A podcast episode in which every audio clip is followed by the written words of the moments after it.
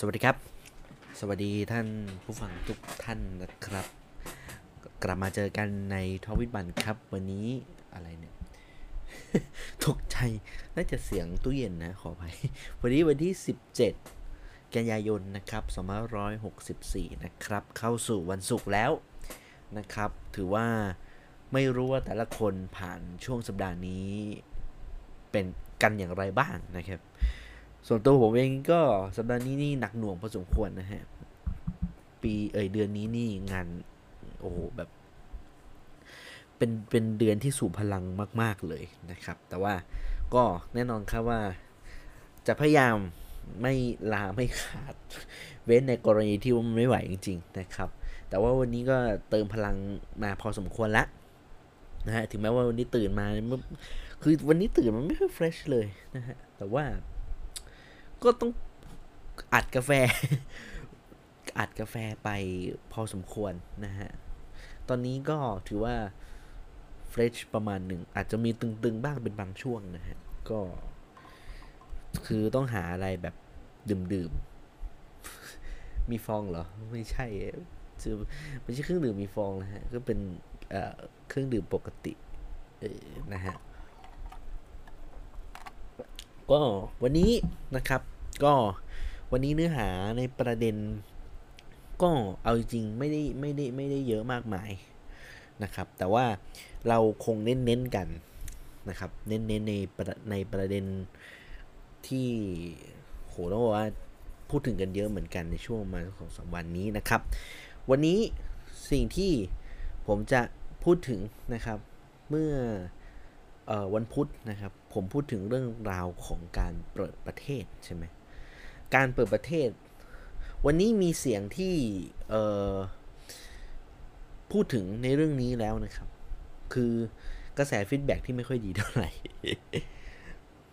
คือบางคนบอกว่า เฮ้ย ฝืนไปเปล่า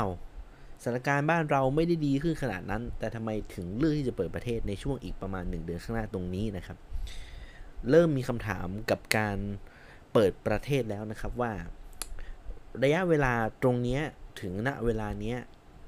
นับจากตรงนี้อีกหนึ่งเดือนสันมันดีพอที่เปิดประเทศหรือยังวันนั้นผมไม่ได้พูดกันมากมายนะครับ แต่ว่าวันนี้มาขยี้ประเด็นนี้อีกรอบหนึ่งนะครับ เพราะว่ามันมันพุธเนี่ยผมเล่าแค่แบบประเด็นว่าเป็นนู่นนี่นั่น เป็นเป็นประเด็นว่าเราเล่าตามเนื้อข่าวนะครับ วันนี้ก็มีอัปเดตข่าวเรื่องประเทศการเปิดประเทศเหมือนกัน เดี๋ยววันนี้เราคงจะมาพูดคุยกันนะครับ เรื่องของการเปิดประเทศที่ มันควรเปิดจริงๆไหมอะเออนะครับ แล้วก็ประเด็นที่2นะครับ ก็คงจะพูดถึงเรื่องของโมเดอร์นานะฮะหลายท่านหลายคนส่งข่าวเข้ามาแล้วนะครับว่าโมเดอร์นาหลายคนเริ่มได้รับการติดต่อจากโรงพยาบาลเอกชนแล้วนะครับ เริ่ม เริ่มมีความเคลื่อนไหวในหลายๆ โรงพยาบาลนะฮะ ของผมไม่มีนะฮะ วิชัยยุทธนี่ผมก็รออยู่เหมือนกันนะฮะ ว่าจะมีข่าวอัปเดตอย่างไรนะครับ แต่เรื่องโมเดอร์นาต้องยอมรับว่า วันนี้เราจะพูดถึงโมเดอร์นาทั้งในเรื่องในเรื่องของความคืบหน้าล่าสุด รวมถึงเรื่องของเชิงเทคนิคด้วยนะครับ ผมเชื่อว่าหลายคนพอเริ่มพูดถึงโมเดอร์นาละหลายคนก็ตั้งคำถามว่า เอ๊ะ เราจะต้องฉีดกี่เข็ม วันนี้มีคำแนะนำหลายอย่างครับ จากจากคุณหมอนะฮะผมขออนุญาตคุณหมอมานพนะฮะที่หยิบยกข้อความมานะครับ หยิบยกข้อความในทวิตเมื่อเช้า พูดถึงพูดถึงเรื่องของโบเดนาในในวันนี้นะครับว่า ถ้าผมเชื่อว่าณเวลานี้ประชาชนหลายคนที่ซื้อโบเดนาจะมีอยู่ 2 กลุ่ม กลุ่มที่ ซื้อเพื่อที่จะฉีด 2 เข็ม กับกลุ่มที่จะฉีดแค่เข็มเดียวเป็นบูสเตอร์คำถามคือควรจะมีการฉีดอย่างไร เดี๋ยวว่ากันตรงนี้นะครับ แต่จริงๆ มันเคยมีคนทำ flowchart มาละทำเป็นไดอะแกรมมาละ หรือทำเป็นเป็นอินโฟกราฟิกมาละว่า เอ้ยจะควรฉีดกี่เข็มอะไรยังไงนะฮะ แต่ว่าก็มีความเห็นหลากหลายมากกันมากมากมายนะครับในเรื่องนี้ แล้วก็ วันนี้คงมีประเด็นเรื่องของโมเดอร์นาอีกเรื่องหนึ่งเรื่องของวัคซีนในเด็กนะครับออยอนุมัติแล้วนะครับ ในส่วนของวัคซีนโบนหน้าที่จะถูกหยิบยกมาใช้กับเด็กอายุ 12 ถึง 18 ปีนะครับ แล้วก็มีคำถามเรื่องจริง ๆ เรื่องวัคซีนในเด็กมีคำถามเขาเรียกมีมีประเด็นมากมาย ที่เกี่ยวกับวัคซีนเด็กที่คุณหมอหลายท่านในประเทศไทยตอนนี้นะครับ มีความเห็นเรื่องนี้ที่แตกต่างกัน พอสมควร บ้างก็บอกว่าวัคซีนในเด็กก็ต้องฉีดไฟเซอร์หรือโมเดอร์นาที่ผ่านการรับรองในส่วนของทั้งในส่วนของอย.รวมถึงองค์การอนามัยโลก หรือ FDA ของสหรัฐอเมริกานะครับ แต่แน่นอนครับ บางคนก็บอกเอ้ยเชื้อตายดีกว่า แต่คำถาม ณเวลานี้เชื้อตายวัคซีนที่เป็นเชื้อตายยังไม่ได้มีการไม่ได้มีข้อมูลทาง ทางอะไรไม่ได้มีข้อมูลทางคลินิก ซึ่งมีซึ่งมีอยู่นะฮะ มีแต่ว่าเป็นมีในระดับที่ไม่ได้อยู่ในเฟสที่ 2 อยู่ ยังยังไม่ได้เข้าสู่เฟสสามเรื่องนี้ เดี๋ยวเราให้ข้อมูลกันครับว่ามันมันมันโอเคแล้วแล้วหรือที่จะจะให้วัคซีนกับเด็กโดยที่เป็นวัคซีนเชื้อตายที่ มันยังมีประเด็นเรื่องนี้พอสมควร เดี๋ยวเราว่ากันในประเด็นนี้นะครับรวมถึงเรื่องเรื่องของข้อมูลการฉีดวัคซีนด้วยนะครับ เดี๋ยวถ้ามีเวลาเหลือเดี๋ยวผมพยายามแทรกเเรื่องที่เป็นประเด็นเรื่อง ADK ด้วยนะฮะ ADK หลายคนเริ่ม เริ่มมีคนได้รับในเรื่องของชุดตัว ADK บ้างแล้วนะครับ ในกลุ่มเสี่ยง แต่ว่าคราวนี้ก็คืออย่างที่ผมเคยเล่าไปว่า ADK เนี่ย จะต้องมีการ ลงทะเบียนในแอปเป๋าตังค์มีการมีการแบบขอขอไปแบบ เออเขาเรียกไง ขอรับนะฮะชุด ATK ในส่วนของอในระบบแอปเป่าตังเดี๋ยวเล่ากันตรงนี้นะครับเรื่องของ ATK วันนี้ประเด็นน่าจะประมาณเท่านี้นะครับ ไปเรื่องแรกครับเรื่องของการจะเออแน่นอนเราจะพูดถึงเรื่องของผู้ติดเชื้อรายวันนะครับ วันนี้ผู้ติดเชื้อนะครับ วันนี้วันที่ เดี๋ยวนะ ยอดยอดวันนี้สิยอดวันนี้ยอดวันนี้ครับ ยอดวันนี้ผู้ติดเชื้อเออเดี๋ยวนะทำไมระบบมันอ้องจังเลย โอเค วันนี้ยอดผู้ติดเชื้อนะครับ วันที่ 17 กันยายนนะฮะติดเชื้อเพิ่มขึ้น 14,555 รายนะครับจำนวนผู้เสียชีวิต 171 รายนะครับ ทำให้ตอนนี้ติดเชื้อสะสมเป็น1 4 4 8 0 0 0 คน 792 คนแล้วนะครับ ส่วนรักษาหายวันนี้ก็หายไป 1 13,691 รายนะครับผู้เสียชีวิตตอนนี้อยู่ที่ 15,124 คนแล้วนะครับ ก็ขอแสดงความเสียใจกับผู้ที่เสียชีวิตด้วยนะครับ ส่วนข้อมูลที่เป็นเพิ่มเติมนะครับ ในส่วนของ เดี๋ยวขออนุญาตในส่วนของการฉีดวัคซีนครับ การฉีดวัคซีน วันนี้จำนวนการฉีดวัคซีนนะครับเเป็นตัวเลขมาจากวันเออเดี๋ยวนะ เป็นตัวเลขมาจากเมื่อวานนะครับ ก็ การฉีดวัคซีนเมื่อวานนี้นะครับจำนวนทั้งหมด 72,000 เอ้ย 72,200 863 โดสนะครับ แบ่งเป็นเข็มแรกเนี่ย252,000 คนโดยประมาณนะครับ เข็ม 2 4 458,000 รายนะฮะ เข็ม 32,000 แล้วก็เข็ม 4 6 ราย ยังมีเข็มสี่อยู่นะ แต่ว่าเข็มสี่จะไม่นับเนาะ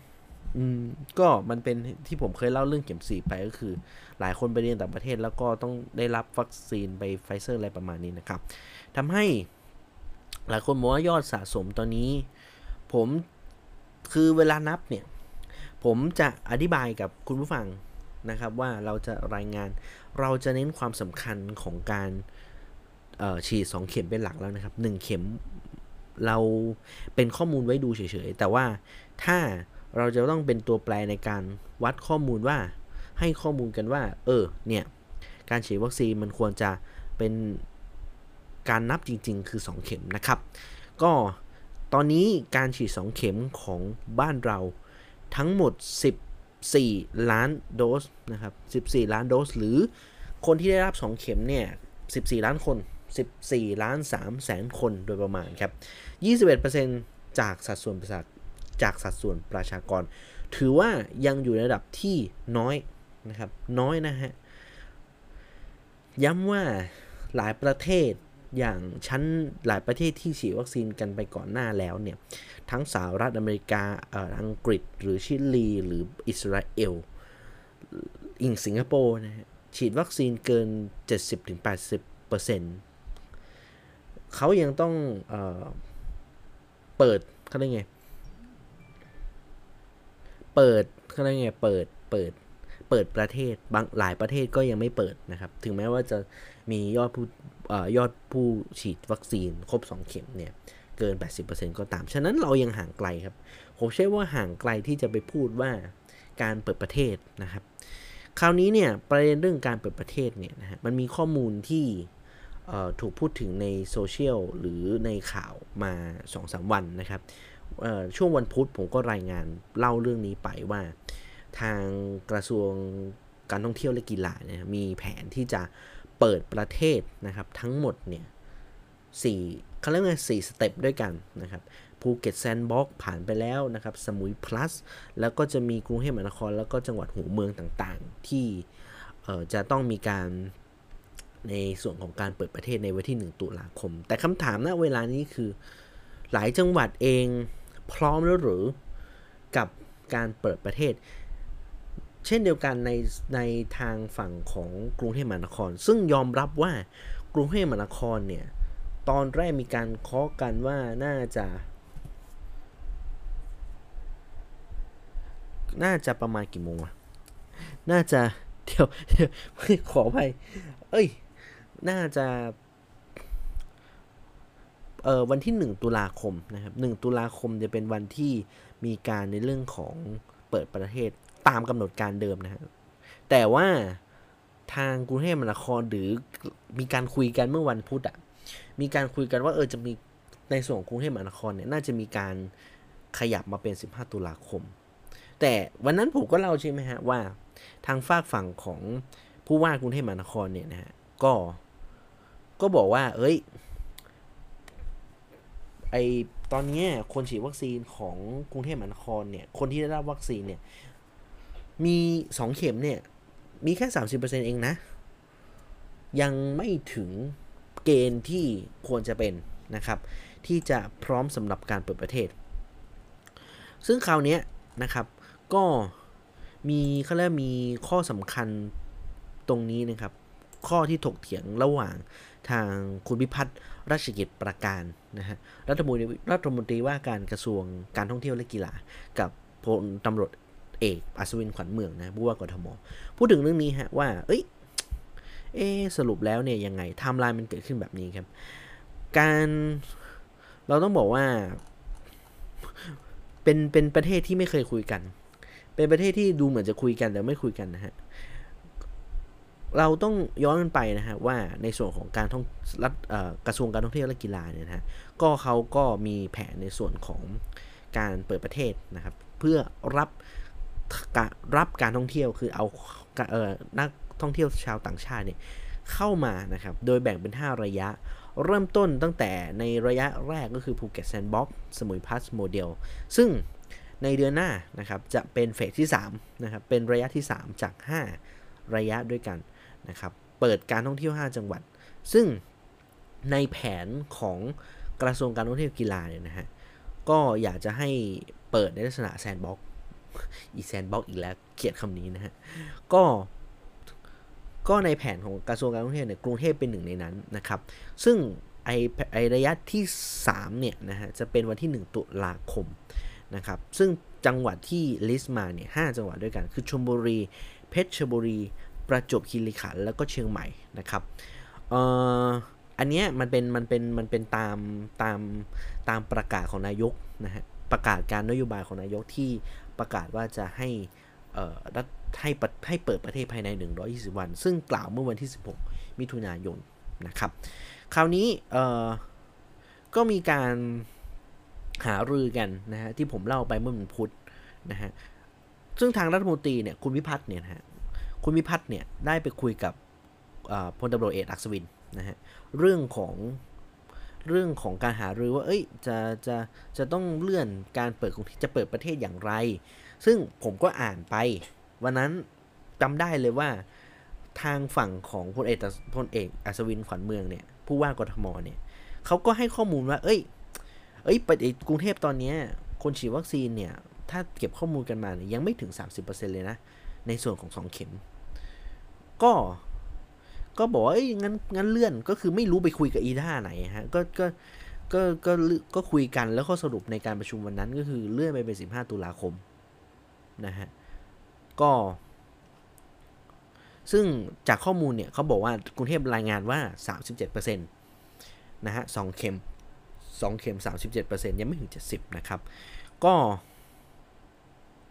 ซึ่งทาง ไม่รู้ว่ามันมันไอ้วลีนี้มันจะมันเป็นยังไง แต่ว่าเออคุณอัศวินไม่ได้พูดนะฮะคุณอัศวินพูดพูดประมาณแค่ว่า เอ้ย ไอ้สามไอ้วัคซีนสองเข็มอะในกรุงเทพมหานครมันแค่สามสิบเจ็ดเปอร์เซ็นต์นะเลื่อนไปดีกว่า คือพูดแค่ว่าเลื่อนนะฮะเลื่อนไปเป็นเลื่อนไปก่อน แต่ผมไม่แน่ใจว่าในคุยกันเนี่ย เลื่อนคือเลื่อน เลื่อนไปไม่มีกำหนด หรือว่าเลื่อนสิบห้าวัน แต่ว่าในในในตามข่าวเนี่ยก็คือคุณคุณพิพัฒน์เป็นคนพูด นะฮะว่ามั่นใจว่า 15 ตุลาคมกรุงเทพ สามารถเปิดรับนักท่องเที่ยวต่างชาติได้ครับ เปิดพร้อมๆกันทุกเขต ภายใต้การแนะนำของท่านผู้ว่า ถ้าเปิดขอเปิดทั้งหมดทีเดียว แต่ถ้าอยากไม่พร้อมเปิดเป็นวงๆน่าจะเป็นการยาก เพราะฉะนั้นรอเถอะครับ 15 เราเปิดทีเดียวพร้อมกันดีกว่า อันนี้คือคำพูดของรัฐมนตรีว่าการการท่องเที่ยวและกีฬาคุณพิพัฒน์นะฮะพอคราวนี้ เรื่องภูเก็ตแซนด์บ็อกซ์เนี่ยนะฮะ ก็จะใช้หลักการเดียวกับภูเก็ตแซนด์บ็อกซ์ก็คืออตรวจเชื้อด้วย RT-PCR จากประเทศต้นทาง แล้วก็ถูกตรวจในประเทศ 3 รอบนะครับ แล้วก็เข้าพักในโรงแรมที่มีมาตรฐาน SHA plus เท่านั้นนะฮะคือเอาว่ากลางวันจะไปที่ไหนก็ได้ในกรุงเทพมหานคร แต่สุดท้ายเนี่ย ต้องกลับมานอนโรงแรมตามที่โรงแรมในกลุ่มมาตรฐาน SH อ่านยากเลย SHA plus นะครับ ซึ่งพอเมื่อครบ 14 วันแล้วจะไปพื้นที่อื่นหรือจังหวัดอื่นในไทยก็ได้ อาจจะค้าง 7 วัน 7 พื้นที่อะไรต่างๆซึ่งก็จะมีพื้นที่ 8 จังหวัดนำร่อง เช่นภูเก็ตสุราษฎร์ธานีนะครับหมู่เกาะสมุยและทุกอย่างนะฮะกระบี่นะครับ พังงาพวกนี้นะครับ ซึ่ง คราวนี้ขออนุญาตซึ่งคราวนี้ แนวคิดดังกล่าวฮะก็มีความเห็นมากมาย แน่นอนครับ ความเห็นหนึ่งเป็นความเห็นของศาสตราจารย์นักนายแพทย์ประสิทธิ์วัฒนหาภานะฮะคณะบดีคณะแพทยศาสตร์ของศิริราชพยาบาลนะครับของมหิดล ก็ออกมาพูดถึงตรงนี้ครับว่าการเดินหน้าเปิดประเทศเที่เป็นห่วงคืออสายพันธุ์ใหม่ เออสายพันธุ์ใหม่ย้ำนะฮะ หลายคนอาจจะ เอ้ย สายพันธุ์ใหม่คือสายพันธุ์เหนือเดลต้าหรออะไรเงี้ยนะครับแต่ว่าผมเคยเล่าเรื่องสายพันธุ์ใหม่แล้ว อันนี้เป็นอันนี้เป็นมุมมองของของอาจารย์อาจารย์ประสิทธิ์นะฮะ แต่ว่าเออก็อาจเป็นอาจจะเกิดการกลายพันธุ์แล้วมันเกิดอะไรที่เหนือกว่าเดลต้าหรือเปล่า ก็เลยมีความกังวลว่าถ้าถ้าใช้โมเดลนี้เร็วเกินไปอาจจะส่งผลกระทบได้นะครับ ซึ่งอาจารย์ประสิทธิ์นะครับให้ให้ข้อมูลแบบนี้ครับว่า การเปิดประเทศให้มีการท่องเที่ยวเป็นการคิดเพื่อแก้ไขปัญหาเศรษฐกิจ แต่อยากนำให้บทเรียนของภูเก็ตแซนด์บ็อกซ์มาพิจารณามาพิจารณาด้วยนะครับ เพราะแม้ฉีดวัคซีนครบเนี่ย ก็ยังมีโอกาสติดเชื้อ หากยกเลิกมาตรการกักตัวก็น่าเป็นห่วง เพราะการทำ sandbox เนี่ยหมายถึงการพิสูจน์ จำลองเหตุการณ์บางพื้นที่เท่านั้นไม่ได้เป็นพื้นที่ทั้งหมด สามารถยกเลิกหรือแก้ไขได้การเปิดประเทศที่ไทยกำลังทำเนี่ยถือว่าเปิดเร็วกว่าประเทศอื่น การเปิดประเทศในการเปิดประเทศในต่างประเทศหมายความว่าประเทศนั้นฉีดวัคซีนเกิน70%แต่สำหรับไทยวัคซีนเข็มแรกยัง 30%เข็ม 2 เพียง 18%หากต้อง เออจริง ๆ มัน 20 นะฮะ แต่ว่าเอาเอาตามที่อาจารย์ประสิทธิ์พูด ก็คือหากต้องการความแน่นอนนะครับ เปิดจริงต้องมีความปลอดภัย ต้องฉีดวัคซีนเข็ม 1 ให้ได้ 60%เข็ม 2 ต้องได้เกินครึ่ง แต่จะเร่งตอนฉีดก็คงไม่ได้ความจริงหากอยากจะเปิดประเทศรออีกสักเดือนหนึ่งก็ได้เพื่อให้ความมั่นใจทุกอย่างเพื่อให้ทุกอย่างมันพร้อมจริง ๆ นะครับ ดังนั้นใครทำอะไรต้องรับผิดชอบด้วยนะครับ ซึ่งอันนี้นี่คือเป็นมุมมองของ อาจารย์ประสิทธิ์นะฮะ คราวนี้เนี่ยวันนี้ฮะ พอมันมีฟีดแบ็เรื่องนี้ออกมาหลายฝ่ายเหมือนกัน รวมถึงประชาชนในในบ้านเราด้วยนะครับ ให้เขาไม่เห็นว่า เอ้ย มันเร็วกัน มันเร็วเกินไปหรือเปล่าที่จะในการเปิดประเทศตรงนี้นะครับ เอ่อ ทางพลตำรวจเอกอัศวินขวัญเมืองนะครับ ผู้ว่ากทมก็ให้สัมภาษณ์นะครับเมื่อเช้า บอกว่า เอ้ย 15 ตุลาคมเรายังไม่เปิดนะฮะ เพราะว่า เราให้ความสำคัญเรื่องการฉีดวัคซีน 2 เข็มเกิน 70%เออ ซึ่งในโค้ดประมาณนี้ครับว่า ผมยังไม่ได้บอกเลยว่าจะเปิดเลยนะ ไม่เคย ผมไม่เคยพูดว่าจะเปิด คือ คืออย่างไร เดี๋ยวนะ คืออย่างไรเสียเราก็ต้องคำนึงถึงคนส่วนใหญ่ การจะเปิด ถามว่าอยากเปิดไหมเอ้ย ก็อยากเปิด แต่ว่าถ้าเราเปิดเนี่ย เราก็ต้องมีป้องมีการป้องกันการแพร่ระบาดของเชื้อตรงนี้ไปด้วยนะ ถ้าเปิดแล้วมันมีเวฟใหม่ขึ้นมา จะทำให้เราลุ่งยากใจมากกว่า เพื่อความสบายใจของพี่น้องประชาชนเอาให้มัน 70%บวกไปก่อนแล้วค่อยมาคิดกับทีดีไหมครับ ไม่ใช่ว่าพรุ่งนี้จะเปิดวันนี้ฉีดวัคซีนเข็ม 2 วันที่ 17 ก็จะเปิด 18 ก็ไม่ได้ ต้องอย่างน้อยอีกต้องต้องอย่างน้อย 7 วันรอให้คู่รอให้ภูมิมันขึ้นก่อน ฉีดวัคซีน2เข็ม 70%แล้วก็มาคุยกัน รอให้ตรงนั้นดีกว่าเชื่อผมเถอะ เพราะจะได้สบายใจกันทุกคน ถ้ามันระบาดขึ้นมาไม่ไม่มีประโยชน์เลย เราจะมานับหนึ่งกันใหม่หรอ แย่เลยเอ้ยมันเอออะเดี๋ยวเดี๋ยวต่อนะฮะ ซึ่งตรงนี้นะครับนี่คือการเอ่อการเอ่อการให้สัมภาษณ์ของพลตำรวจอัศวินพูดเมื่อเช้า คราวนี้ฟังฝั่งศบคบ้างครับ ศบคนะฮะวันนี้ทางผู้ช่วยโฆษกศบคแพทย์หญิงอภิสมัยศิอภิสมัยศรีรังสรรค์นะครับ ได้กล่าวในช่วงท้ายของการแถลงข่าวในศบควันนี้นะฮะว่า เมื่อวานนี้มีการรายงานผลหารือระหว่างการท่องเที่ยวและกีฬากับกรุงเทพมหานครมีการเสนอ การจัดการท่องเที่ยวนำร่องภูเก็ตแซนด์บ็อกซ์ครับ ตรงนี้สบคชุดเล็กรับทราบแต่ยังไม่ถือเป็นมติอนุมัติในเรื่องของกทม แซนด์บ็อกซ์วันที่ 15 ตุลาคม เพราะการเสนอแผนนี้จะต้องทำเป็นขั้นเป็นตอนจำเป็นต้องเสนอผ่าน กระทรวงสาธารณสุขให้ตรวจสอบเรื่องมาตรการอย่างรอบคอบประณีตรัดกลุ่มนะฮะเพราะว่ากรุงเทพมหานครเป็นพื้นที่ใหญ่มีความหลากหลาย เมื่อสาธารณสุขได้พิจารณาแล้วจะมีการหารือกับสบคชุดเล็ก และมีการเสนอให้สบคชุดใหญ่อนุมัติ เพราะการอนุมัติพื้นที่นำร่องท่องเที่ยว ต้องทำเป็นมาตรการเดียวกันในทุกๆพื้นที่นะครับ เอาตรงนี้ ผมสรุปว่า รัฐมนตรีการท่องเที่ยวกีฬาอยากจะเปิดประเทศ แต่แต่แต่นะ แต่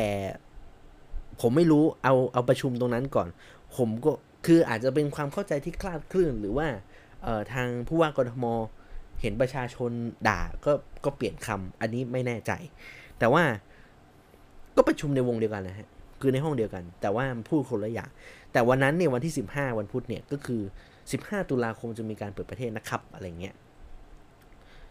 ทั้งที่ซึ่งผมก็ผมก็มันผมจะตีอยู่สองสองสองอย่างครับว่าพลเอกอัศวินอาจจะไม่ได้พูดจริง ๆ อาจจะอาจจะไม่ได้พูดคืออาจจะเข้าใจ ผมไม่รู้หลับตอนประชุมเปล่านะเอออาจจะเข้าใจว่า เอ้ย เปิดประเทศก็ เปิดประเทศ เออใช่ถูก แต่เขาคงไม่ได้ทันฟังว่าวันที่สิบห้าหรือเปล่า แต่ผมไม่แน่ใจนี่ผมตั้งข้อสังเกตเฉยๆแต่อะโอเค แต่พอพอมันเป็นแบบนี้เนี่ย ก็วันนี้ก็ก็ก็ก็เซฟตัวเองด้วยการที่ว่าปฏิเสธไปนะฮะว่าว่าไม่ได้ว่าไม่เคยพูดนะฮะแต่ก็นั่นแหละฮะ สิ่งที่เอ่อทาง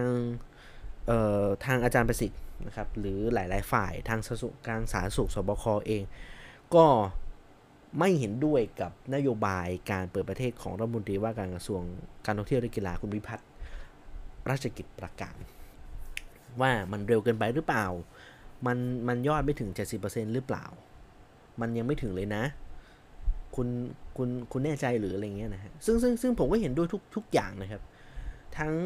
ทั้งทั้งอาจารย์ประสิทธิ์รวมถึงท่านอื่นที่ที่ที่ที่พูดถึงเรื่องนี้นะครับ โดยสุข้อสรุปผมผมผมมองว่าการเปิดประเทศเนี่ยเร็วเกินไปที่จะพูดกันเรื่องนี้ครับ ต่อให้นายกจะบอกว่าร้อยยี่สิบอ่าจะจะจะตรงนี้ณภาพความเป็นจริงแล้วสถานการณ์การติดเชื้อโควิดบ้านเรามันยังอยู่ในตัวเลขที่สูงอยู่ครับ เฉลี่ยรายเฉลี่ยวันละหนึ่งหมื่นเสียหนึ่งหมื่นสี่พันไม่เกินประมาณหนึ่งหมื่นสี่พันคนต่อวัน ซึ่งมันเป็นตัวเลขที่สูงนะครับ ต่อให้ต่อให้เรารู้สึกว่าเออระบบสาธารณสุขมันมันพอไหว แต่ว่าผมเชื่อว่ามันมันไม่ใช่เรื่องที่จะต้องคำหนึ่ง คือเรื่องผู้ติดเชื้อก็ส่วนหนึ่ง เรื่องของการฉีดวัคซีนก็ส่วนหนึ่ง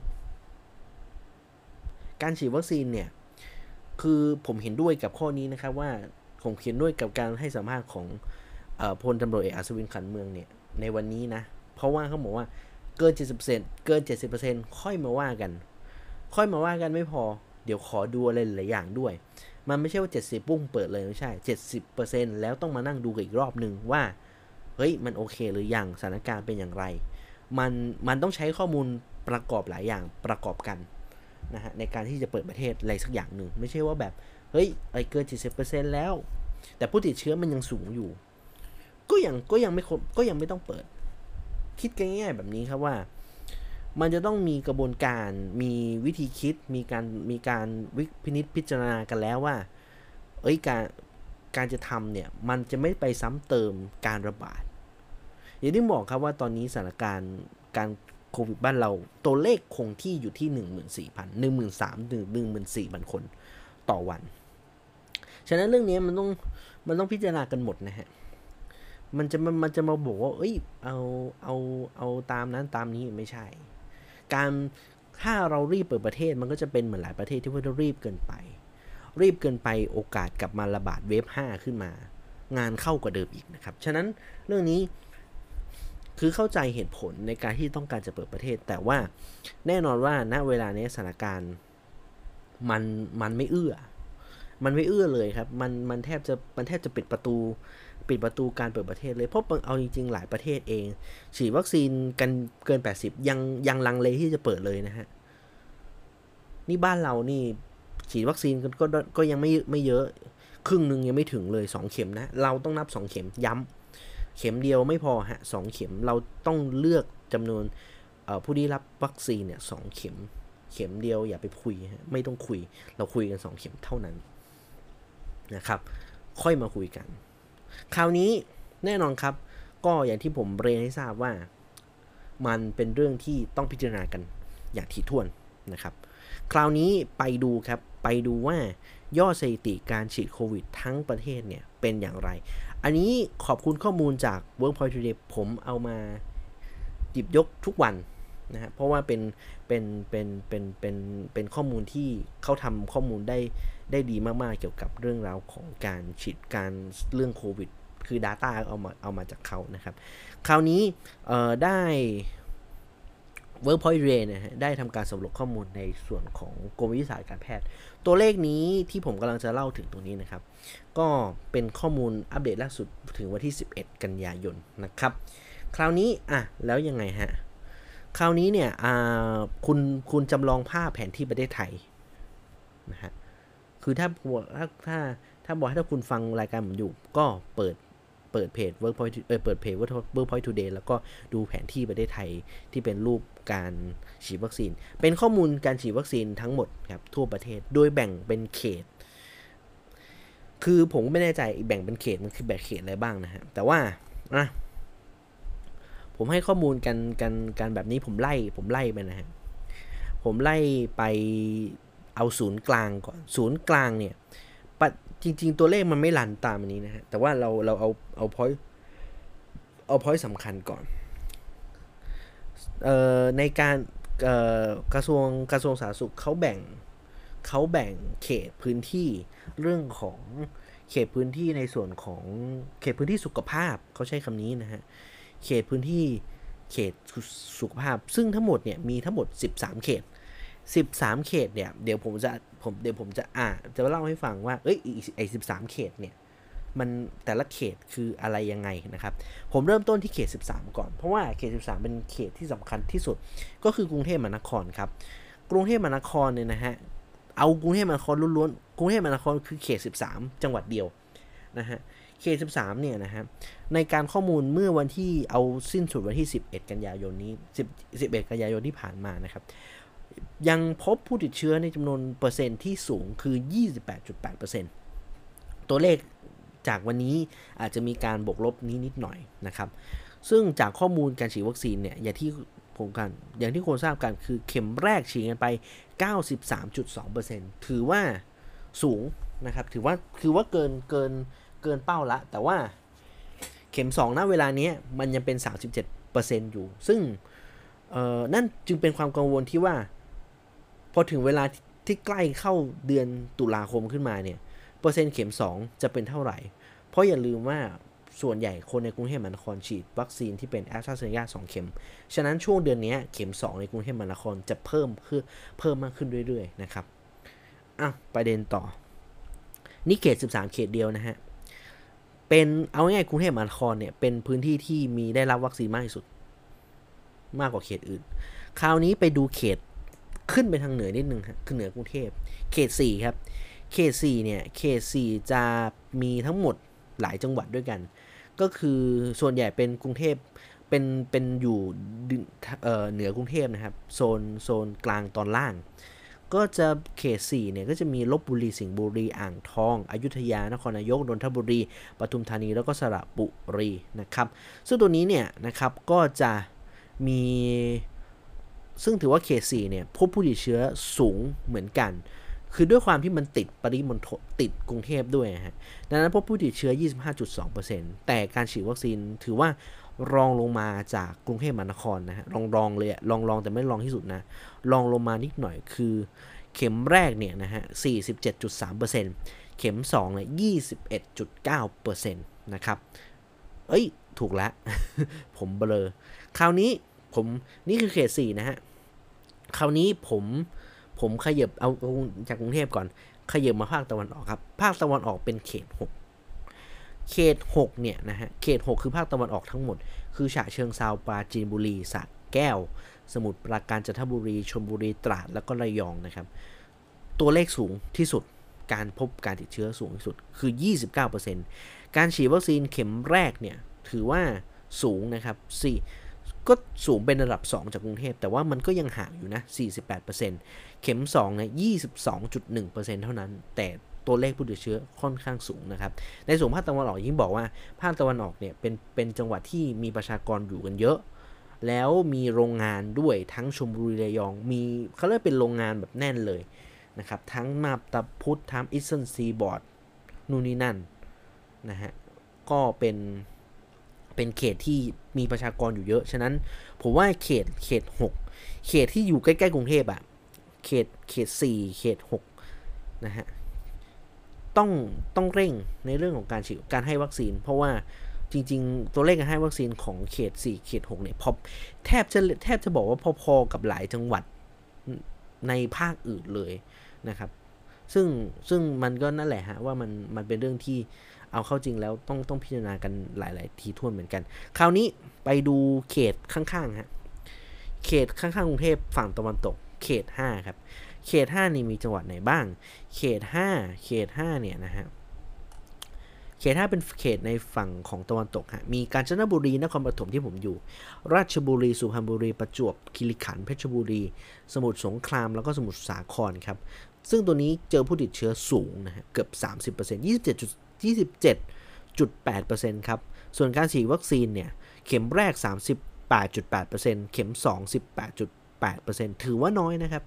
ถือว่าน้อยเมื่อเทียบกับเมื่อเทียบกับจำนวนผู้ติดเชื้อ ถือว่าอันนี้เนี่ยก็น่าห่วงในเขตในเขต 5 นะครับ คราวนี้ไปดูในส่วนที่จังหวัดอื่นที่ดูห่างๆละ ผมลงไปลงไปทางใต้ก่อนนะครับ ติดเขต 5 ครับ คือเขต 11 เขต 11 ก็คือลงลงจากลงจากประจวบมานะฮะ เขต 11 เนี่ย คือชุมพร นครราชสีมา นครศรีธรรมราชสุราษฎร์ธานีกระบี่พังงาภูเก็ตระนองนะครับ ผู้ติดเชื้อเนี่ย 18%ส่วนการฉีดวัคซีนสูงครับ เพราะว่ามันมีมันมีจำนวนของภูเก็ตรวมไปด้วยครับตัวเลขมันก็เลยสูง ก็คือเข็มแรก 37.8%แล้วก็เข็ม 2 26.3%นะครับ ลงทางใต้มาสุดเลยฮะ สุดใต้ สุดใต้ฟ้าใต้เลย สุดล่าฟ้าใต้มันเคยเฮ้ยมั่วเปล่าวะ ไม่ใช่ เออเขต 12 ครับ เขต 12 ก็คือพัทพัทลุง ตรัง นราธิวาส ปัตตานี และยะลา สงขลา และสตูลครับ เจอผู้ติดเชื้อทั้งหมด 22%การฉีดวัคซีน 3 เข็มแรกครับ 33.7 แล้วก็เข็ม 2 17.7 ถือว่าก็ยังสูง แต่ส่วนใหญ่ตัวเลขผู้ติดเชื้อสูงหมดนะฮะ สูงเกิน สูงเกินครึ่งณเวลานี้นะฮะณเวลานี้นะ โอเค เราลบภาพใต้ครับ คราวนี้ขึ้นไปทางเหนือนะฮะ แต่ยังไม่เหนือนะ เอากลางก่อน กลางเหนือเขตสี่ครับแต่เป็นภาคกลางฝั่งตะวันตกนิดหนึ่งเขตสามครับ เขตสามเขตสามเนี่ยเป็นชัยนาทกำแพงเพชรพิจิตรนครสวรรค์อุทัยธานีครับ ผู้ติดเชื้อน้อยลงหน่อย 10.7%นะครับแต่จำนวนเข็มแรกถือว่าพอๆกับหลายจังหวัดเลยนะ 28.4%แล้วก็เข็ม 2 13.4%คราวนี้ขยับมาครับ ขยับมาตรงตรงขึ้นตรงกลางค่อนเหนือคือเขต 2 ครับ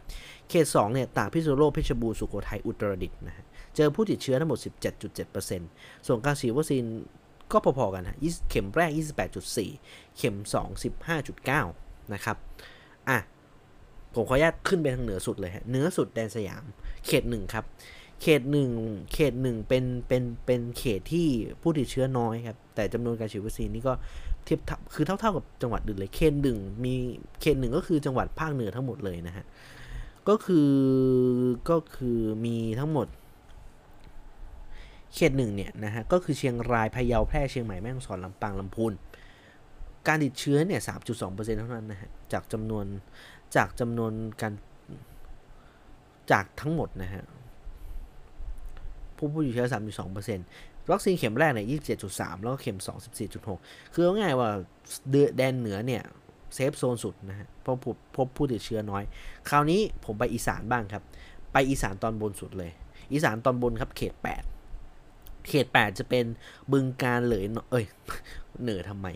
บึงการเลยหนองคายบุหนองบุญลำพูดอนธานีนครพนมสกลนครนะครับเจอผู้ติดเชื้อทั้งหมด 15.4%เข็มแรกเนี่ยนะเข็มวัคซีนนะครับ เข็มแรก 24.2 เข็ม 2 14.7 อืมคราวนี้ลงมาตรงภาคอีสานตอนกลางครับ เขต 7 เขต 7 เนี่ยกาลสินขอนแก่นมหาสารคาม 101 พบผู้ติดเชื้อทั้งหมด 11.1%นะครับ วัคซีนฉีดวัคซีนฮะเข็มแรก 26.9 เข็ม 2 11.6 คราวนี้มาดูเขต 9 ครับ ลงมาทางใต้ครับ ที่ติดกับภาคกลาง เป็นเป็นเป็นอีสานตอนล่าง แต่เป็นล่างล่างฝั่งตะวันตกนะฮะ ก็คือเป็นจังหวัดของชัยภูมินครราชสีมาบุรีรัมย์สุรินทร์เเจอผู้ติดเชื้อเนี่ยนะฮะ เอ้ย ใช่เปล่า ใช่เปล่า ถูกแล้ว 7.5%ครับเขต 9 เขียนวัคซีนเข็ม 1 สูงครับ 33.3%เพราะมันมีบุรีรัมย์เข็ม 2 17.5 นะครับ คราวนี้มาดูเขต 10 ครับ เขต 10 เขตสุดท้ายนะฮะที่เราเล่ากัน เขตสุดท้ายเนี่ยคือคือคือคืออีสานตอนล่างนะครับอีสานตอนล่างสุดเลยนะครับ ก็จะมีมุกดาหารยะโสธรศรีสะเกดอุบลราชธานีแล้วก็อำนาจเจริญฮะ เจอผู้ติดเชื้อหมด 7.7%อุ้ยตกใจ น้ำแข็งน้ำแข็งละลาย เออ การฉีดวัคซีนครับ เข็มแรกใน 25.9 เข็ม 2 14%นะครับ นั่นนั่นจากข้อมูลจะเห็นได้ชัดเลยครับว่า การฉีดวัคซีน 2 เข็มโดยเฉลี่ยทั่วประเทศตอนนี้อยู่เกิน 10%เกือบจะทุกจังหวัดนะครับ อยู่ช่วงประมาณ 10 15 10 14ถึง20 กว่าเปอร์เซ็นต์2เข็ม ซึ่งถามว่ามันห่างไหมห่าง แล้วคุณดูเข็มแรกเข็มแรกณเวลานี้ยังเพียงแค่ 30%เท่านั้น ฉะนั้นปลายทางของการฉีดวัคซีนที่จะครบเนี่ยยังเป็นเรื่องที่ผมยังมองว่ายังมีความห่างไกลอยู่นะฮะแล้วเอาจริงหลายจังหวัดเอง ถึงแม้ผู้ติดเชื้อน้อย แต่การฉีดวัคซีนไม่ได้เยอะครับ ฉะนั้นเรื่องนี้การเปิดประเทศก็ยังเป็นเรื่องที่น่ากังวลอยู่ ตราบใดที่ยัง ยังไม่ได้มีการฉีดวัคซีนอย่างทั่วถึง เรื่องการเปิดประเทศยังเป็นเรื่องที่ไม่สามารถคุยกันได้เป็นเป็นหลักเป็นเป็นกิจจลักษณะมากเท่าที่ควรนะฮะ อันนี้แน่นอนครับเราก็พูดกันอยู่เสมอว่าการฉีดวัคซีนก็ยังเป็นการฉีดวัคซีนที่ที่เราจะต้องฉีดกันให้ได้เยอะมากขึ้น ช่วงหลังเยอะมากขึ้นใช่ถูก แต่ว่า มันยังไม่เพียงพอครับ มันยังมันยังมีความห่างไกลในเรื่องนี้อยู่พอสมควรนะครับ ซึ่งคราวนี้เนี่ย ถ้าบอกว่า เอ้ยแล้วพอพอเข็ม 2 แล้วยังไง เข็ม 2 เนี่ยนะฮะ คราวนี้เนี่ย หลายคนก็ถามว่า เอ้ยแล้วแล้วมันประเทศเราควรจะเปิดประเทศในเร็ววันนี้หรือไม่นะครับ คราวนี้เนี่ย โอ้โห เป็นเรื่องเป็นราวครับ CAN Travel ครับ เอ่อ เขาบอกว่า ไทยเตรียมเปิดประเทศแม้ฉีดวัคซีนได้ช้า CN Travel ยกเป็นหนึ่งในห้าประเทศที่เตรียมเปิดเมืองอยู่กับโควิด แต่ข้อสังเกตของของ CN Travel น่าสนใจครับ เพราะว่าในหนึ่งในห้าเนี่ย บ้านเราไม่เหมือนชาวบ้านครับ ในเรื่องของเรื่องของโควิด ในเรื่องของวัคซีนเรื่องของเรื่องของจำนวนโควิดครับ ใน CNN Travel เขาให้ข้อมูลแบบนี้ครับ ว่าเขายกมา 5 ประเทศ คือเดนมาร์กสิงคโปร์ ไทย แอฟริกาใต้แล้วก็ชิลีครับ ในส่วนของเดนมาร์กเนี่ยนะฮะเดนมาร์กเนี่ยนะครับเอ่อ point สำคัญเลยก็คือ จากข้อมูล CNN นะ CNN นะครับ CNN บอกว่าในเคสของเดนมาร์กเนี่ยนะฮะได้ยกเลิกมาตรการควบคุมโรคโควิด -19 อย่างเข้มงวด นะครับ เช่น การยกเลิกในส่วนของการสวมหน้ากากอนามัยนะครับ ในระบบขนส่งมวลชน การเปิดสถานบันเทิง ในร้านอาหารโดยไม่ต้องแสดงหลักฐานวัคซีน ตั้งแต่วันที่ 10 กันยายนที่ผ่านมาครับ พร้อมประกาศว่าโควิด -19 จะไม่เป็นโรคที่ส่งผลกระทบต่อสังคมแบบสาหัสนะฮะ แบบต่อสังคมต่อไป ซึ่ง CIA ระบุว่า ไอ้กุญแจความสำเร็จของเดนมาร์กคือการฉีดวัคซีนครอบคลุมกว่า 70%คราวนี้มาดู ประเทศที่ใกล้ ๆ เรานิดหนึ่งฮะสิงคโปร์ครับ CNN Travel ครับ ได้พูดถึงสิงคโปร์แบบนี้ครับว่าเออสิงคโปร์ยังเป็นเป็นมีความลังเลเรื่องของการบังคับใช้โควิดนะครับในเรื่องของการเปิดประเทศนะครับ ก็จะใช้มาตรการบังคับจะใช้มาตรการต่างๆ ในการบังคับให้อยู่กับโควิดนะครับ แล้วก็สิงคโปร์เนี่ยใช้การจับตามองในส่วนของ ในการติดโคผู้ป่วยในโรงพยาบาลเป็นหลักนะครับ แต่ว่าสิงคโปร์ยังมีความมีความแบบกลัวนะครับ เพราะว่า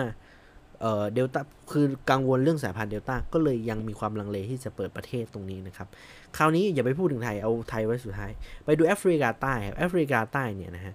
เออ CNN Travel บอกว่าเออก็มีการผ่อนคลายมาตรการบางส่วน แต่ว่าก็ยังหวั่นในส่วนของเออสายพันธุ์เดลต้าที่ อาจจะมีโอกาสระบาดขึ้นมาใหม่นะครับ คราวนี้ชิลีครับ ชิลีเป็นประเทศที่ฉีดวัคซีนครอบคลุมเกือบ 83%ซึ่งชิลีเคยเจอปัญหาเรื่องวัคซีนชิโนแวคฉีดกันไปครบครบละ แต่ว่าวัคซีนชิโนแวคมันมันมันเอาเดลต้าไม่ได้ แต่ว่าก็เขาก็พร้อมที่จะเปิดประเทศนะครับ ก็คือเปิดรับท่องเที่ยวเนี่ยหนึ่งตุลาคม ส่วนบ้านเรา อืม อืม ใช่ไหมบ้านเราเนี่ยนะฮะ เตรียมเปิดรับท่องเที่ยวนักท่องเที่ยวก็จริง แต่ว่า การระบาดของเราอยู่ในอยู่ในระดับที่สูงอยู่นะครับ แล้วยังมีการอัดที่สำคัญคืออัตราการฉีดวัคซีนที่ต่ำด้วยครับ นี่เป็นสาเหตุที่ CNN Travel กังวล คืออย่าว่าแต่ CNN Travel กังวลเลยฮะ คนในประเทศอย่างพวกผมเนี่ย คนในประเทศไทยเนี่ยยังยังกังวลเลย ฉะนั้นสิ่งที่ผมเคยบอกกับท่านผู้ท่านผู้ชมฮะท่านผู้ฟังว่า เออเออไม่ใช่ท่านผู้ชมสิท่านผู้ฟังนะฮะว่า การฉีดวัคซีนณเวลานี้ควรเป็นพอยต์หลัก ควรเป็นควรเป็นเรื่องหลักที่ที่รัฐบาลจะต้องให้ให้ความสนใจแล้วก็ในส่วนของให้ความสำคัญ เพราะว่าหลายประเทศเองเปิดประเทศได้ ล้วนจากการฉีดวัคซีน ผมย้ำว่าคีย์สำคัญคือการฉีดวัคซีนที่มีเปิดที่มากเกิน 70%และใน 70%นั้นเป็นวัคซีนที่มีประสิทธิภาพเท่านั้นครับ ถ้าคุณบอกว่าคุณคุณฉีดเกิน 70%แต่คุณเป็นชิโนแวคสองเข็มมาเป็นเชื้อตาย2เข็ม ซึ่งภูมิคุ้มกันไม่ได้สูงมาก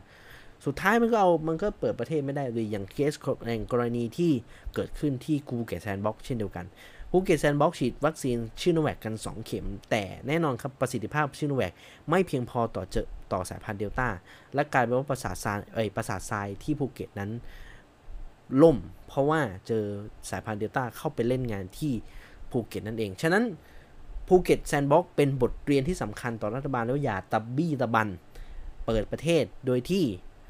คุณไม่ได้คำนึงถึงความ คุณไม่คุณไม่ได้เอ่อคุณไม่ได้คำนึงถึงถึงอะไรต่างๆ อย่างรอบด้าน เปิดประเทศเป็นเรื่องดี คือไม่คือไม่คือไม่เถียงครับ คือไม่เถียงว่าการเปิดประเทศไม่ใช่ว่าไม่ดี คือการเปิดประเทศดี แต่ทุกอย่างมันต้องมีเงื่อนไขมีการระบบการป้องกัน มีการมีการใช้ข้อมูลทางสถิติ เข้ามาเกี่ยวข้องเข้ามาพ่วงด้วยเพื่อให้เกิดในส่วนของประสิทธิภาพในส่วนของการเปิดประเทศ คือให้สามารถเศรษฐกิจเดินหน้าไปได้จากการท่องเที่ยว และสามารถควบคุมโควิดได้ในช่วงระยะเวลาเดียวกัน ไม่ใช่ว่าตะบี้ตะบันขยันตะบี้ตะบันจะเปิดอย่างเดียว เพราะนั่นคือปัญหาครับ เพราะนั่นจะเกิดปัญหาในระยะยาวแน่ ๆ ในส่วนของในส่วนของการระบาดโควิด อย่าลืมนะฮะ เราอย่าลืมว่าเราเจอสายพันธุ์ที่แพร่ได้เร็วที่สุดอย่างเดลต้า มันเป็นเรื่องที่เรามองข้ามไม่ได้ เรามองข้ามจุดนี้ไม่ได้นะครับ ฉะนั้นก็ฝากพิจารณากันอีกทีฮะ แต่ผมเชื่อว่าการเบรกครั้งนี้ทำให้ประชาชนก็อุ่นใจมากขึ้น ในเรื่องของการเปิดประเทศ คือเอาง่ายว่า อย่าเพิ่งไปคิดเรื่องการเปิดประเทศคลายล็อกในประเทศให้มันสมดุลเสียก่อน อย่างนี้บอกฮะป่านนี้ผู้ร้านอาหารกลางคืนยังเปิดไม่ได้ คุณเอาแค่นั้นก่อน คือใครว่าใครมันจะมาไทย คือคำถามคือใครมันจะมาไทย เพราะร้านเหล้าคุณก็ยังคือมาเนี่ยร้านเหล้าก็ยังปิดอย่างเงี้ย เออคุณยังเคอร์ฟิวอยู่อย่างเงี้ย แล้วมันจะอย่างนี้ได้ยังไง มันจะไปเปิดประเทศได้ยังไง เหมือนภูเก็ต sandbox ที่คุณบอกว่า พอประชาออพอพอพอคนต่างชาติเข้ามาคำถามคืออ้าวโอเคคนต่างชาติเข้ามาในประเทศแล้วยังไงยังห้ามเขามีเพศสัมพันธ์อย่างเงี้ย ห้ามเขาเรียกแขกอะไรอย่างเงี้ยหรือว่าห้ามเขาดื่มแอลกอฮอล์ในจังหวัดเฮ้ยมันมันไม่ใช่ภูเก็ตสม็อกคือคุณต้องฟรี คือคุณต้องให้อิสระกับนักท่องเที่ยว ฉะนั้นใครถ้าคุณสร้างกฎเกณฑ์นี้ใครมันจะมา นะครับใครมันจะมา อันนี้คือสิ่งที่เราต้องพูดกันตามความเป็นจริงนะฮะเราอย่าหลอกตัวเองนะหลอกตัวเองแล้วมันมันมันมันก็เป็นแบบนี้ทุกทีนะครับ ก็ในส่วนของการเปิดประเทศนี่ก็ว่ากันตรงนี้นะครับนะโอเค คราวนี้ครับไปหลังจากจบเรื่องของอการเปิดประเทศครับ คราวนี้ผมโยกไปเรื่องของโมเดอร์นาก่อน เอาเอาโมเดอร์นาในในเป็นวัคซีนเด็กก่อนนะครับ วันนี้ก็ในส่วนของ สำนักงานอาหารสำนักคณะกรรมการอาหารและยาอย. นะครับ ก็ได้ทำการอนุมัติในส่วนของวัคซีนโมเดอร์นาครับให้ใช้สาให้สามารถใช้ในฉีดกลุ่มวัยรุ่น 12-17 ปีนะฮะคือผมไม่รู้ว่าตอนนี้ผมยังเรียกผมว่าวัยรุ่นได้หรือเปล่า อายุผมจะย่าง 30 แล้ว ไม่ละมัง้งคือผมก็เอ๊ะผมคือคือพอเวลาอ่านอ่าน text แล้วเขาบอก teenager ผมก็เอ๊ะผมยังเป็น teenager อยู่ไหมอะ อายุจะปูน 30 แล้วเป็น teenager ได้ไหม คือผมยังรู้สึกว่าผมยังอายุ 20 เลย แต่ความจริงมันไม่ใช่อะเออก็พูดหลายๆสาระจังเลย อะ ก็ทางส่วนของออยครับ นางสุนายากิจกิจเกษเกเกษตรกรไพศาลนะครับ เอ้ย ถูกละ เกษตรกรไพศาลนะผู้จัดการทั่วไปของ ZP Therapeutics s i l i c Pharma ประเทศไทยนะฮะ เปิดเผยว่าทางออยเนี่ยได้เพิ่มการอนุมัติการฉีดวัคซีนโควิด -19 วัคซีนโมเดอร์นานะครับในกลุ่มอายุ 12 ถึง 17 ปีในประเทศไทย โดยมีรูปแบบการฉีดวัคซีนเดียวกับการฉีดแบบกลุ่มผู้ใหญ่ครับ คือฉีดจำนวน 2 เข็ม โดยเข็มที่ 2 ห่างจากเข็มแรก 28 วันนะครับ ซึ่งทาง ซึ่งทางคุณสุนายนาเนี่ยนะฮะก็พูดว่า การอนุมัติตรงนี้เนี่ยถือว่าเป็นการเพิ่มศักยภาพในการฉีดวัคซีนโควิด -19 ที่ประเทศไทยสามารถนำไปใช้เพื่อต่อสู้กับโรคระบาดนะครับ ซึ่งตุดตุดตุดตุดเอาข้ามไปตรงนี้นะฮะ ซึ่งบอกว่าในเดือน อะ เอาข้อมูลนี้ ในเดือนพฤษภาคมครับโบเดนาเนี่ยได้ประกาศผลการศึกษาคลินิกระยะ 2 รับ 3 ของวัคซีนโควิด -19 โบเดนาในกลุ่มวัยรุ่นนะครับ ผลการทดลองอยู่ในความได้รับ ผลสำเร็จในการสร้างภูมิคุ้มกันเทียบเท่ากับการสร้างภูมิคุ้มกันในวัคซีนกลุ่มผู้ใหญ่ครับ ซึ่งการฉีดวัคซีนโควิด -19 จำนวน2เข็มแสดงถึงประสิทธิภาพ 100%ในการป้องกันการติดเชื้อแบบแสดงการในกลุ่มวัยอายุ 12-17 ปีครับ และให้ผลในเรื่องของความปลอดภัยการตอบสนองต่อวัคซีนในระดับเดียวกันนะครับ ในผลการศึกษาทางคลินิกระยะที่3นะครับของระยะของของผู้ใหญ่นะครับ ซึ่งตรงนี้เบโรนาก็ยังเก็บข้อมูลอย่างต่อเนื่องนะครับ แล้วก็ยังติดตามเรื่องของโปรการวิจัยเกี่ยวกับเรื่องของความปลอดภัยต่อเนื่องนะครับ ก็เดี๋ยวถ้ามีข้อมูลเติมคงได้ทราบกัน แต่ว่าแน่นอนครับว่าทางฝั่งของออยได้มาตรงนี้แล้วนะครับ แล้วก็เป็นวัคซีนตัวที่ 2 ในประเทศไทยที่ได้รับการอนุมัติในในสำหรับในรับได้รับการอนุญาตอนุญาตให้ฉีด บุคคลที่อายุต่ำกว่า 18 ปี ก็คือช่วง 12ถึง17 ปี ขึ้นไป คราวนี้มันมีคำถามครับว่า เอ้ย วัคซีนในเด็กแล้วยังไง วัคซีนชิโนฟาร์มแล้วยังไง ซึ่งผมต้องยอมรับนะฮะว่า ผมณณณปัจจุบันณณเวลานี้วัคซีนชิโนฟาร์มเพิ่งได้รับการตีพิมพ์การทดลองออในเด็กเนี่ยนะฮะในเฟสที่ 2 นะครับมีการตีพิมพ์แล้วเมื่อไม่กี่วันที่ผ่านมานะครับแต่ว่ามันยังมีความห่างไกลในเรื่องของการฉีดวัคซีนในการฉีดวัคซีนในเด็กนะครับในแบบแบบแบบในในระดับทั่วไป เพราะว่ามันจะต้องเข้าสู่เฟสสามมีข้อมูลพอสมควรนะครับ ซึ่ง ก็ตรงนี้นะครับทางฝั่งของซิโนฟาร์มเนี่ยฮะก็เขาก็ ผมไม่แน่ใจฮะว่าออซึ่งซึ่งณเวลานี้ออยยังไม่ยังไม่อนุมัตินะฮะอันนี้ผมอันนี้ผมต้องย้ำย้ำกับท่านผู้ฟังก่อนว่าซีโนฟาร์มยังไม่ได้รับการอนุมัติจากออยนะครับ ซึ่งผมไม่แน่ใจว่าเอกสารที่ซีโนฟาร์มยื่นให้กับออยเนี่ยมีอะไรบ้าง ในเกี่ยวกับเรื่องนี้นะ แต่ว่าก็ในส่วนของวิทยาลัยจุฬาภรก็วันนี้นะฮะก็มีการเปิดในส่วนของในส่วนของสถานศึกษารับจองวัคซีนในส่วนของชิโนฟาร์มนะฮะก็ 30,000 รายนะครับ30,000 ราย ซึ่งตัวนี้ไม่เสียค่าใช้จ่ายนะครับ ก็ฉีดแล้ว แต่แน่นอนในเรื่องของวัคซีนวัคซีนสำหรับเด็กมีข้อถกเถียงเรื่องนี้นะครับ มีข้อถกเถียงสำคัญพอสมควรหนึ่งประเด็นนั้นคือเรื่องของฉีดวัคซีนในในในเด็กในส่งเชื้อตาย คือเอาอย่างนี้ครับ ความเห็นอาจารย์หลายท่านบอกว่าเอ้ยเชื้อตายดี เชื้อตายสามารถปลอดภัยต่อเด็ก ส่วน m อ a มันอาจจะรุนแรงต่อเด็กนู่นนี่นั่นหรือเปล่าอะไรประมาณนี้นะครับ แต่ว่าอะผมเอาผมเล่าความเห็นความเห็นของของผมแล้วกันนะความเอ้ยความเห็นที่รวบรวมกันมา โอเคว่าในส่วนผมเคยพูดใน EP ก่อนหน้าละ แต่ผมพูดสรุปในเรื่องนี้ทีหนึ่งว่า วัคซีนในเด็ก เป็นเรื่องที่เราอาจจะต้องให้ความให้ให้ความปลอดให้ความสำคัญไม่เพียงแต่ในส่วนของประสิทธิภาพ มันสิ่งที่ต้องคำนึงต่อไปเรื่องของความปลอดภัย คือโอเคแหละว่าในส่วนของวัคซีนไฟเซอร์หรือโมเดอร์นาโมเดอร์นายังไม่ได้มีการรายงานเรื่องเรื่องความปลอดภัยเท่าไฟเซอร์นะฮะไฟเซอร์ฉีดไปได้หลายเคสเหมือนกัน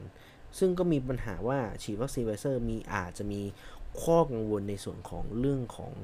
กล้ามเนื้อหัวใจอักเสบ อันนี้ย้ำครับ ข้อหลายคนตกใจว่า เอ้ย เจอทุกเคสหรือเปล่าคำตอบคือ เจอได้เป็นบางเคส แต่ทาง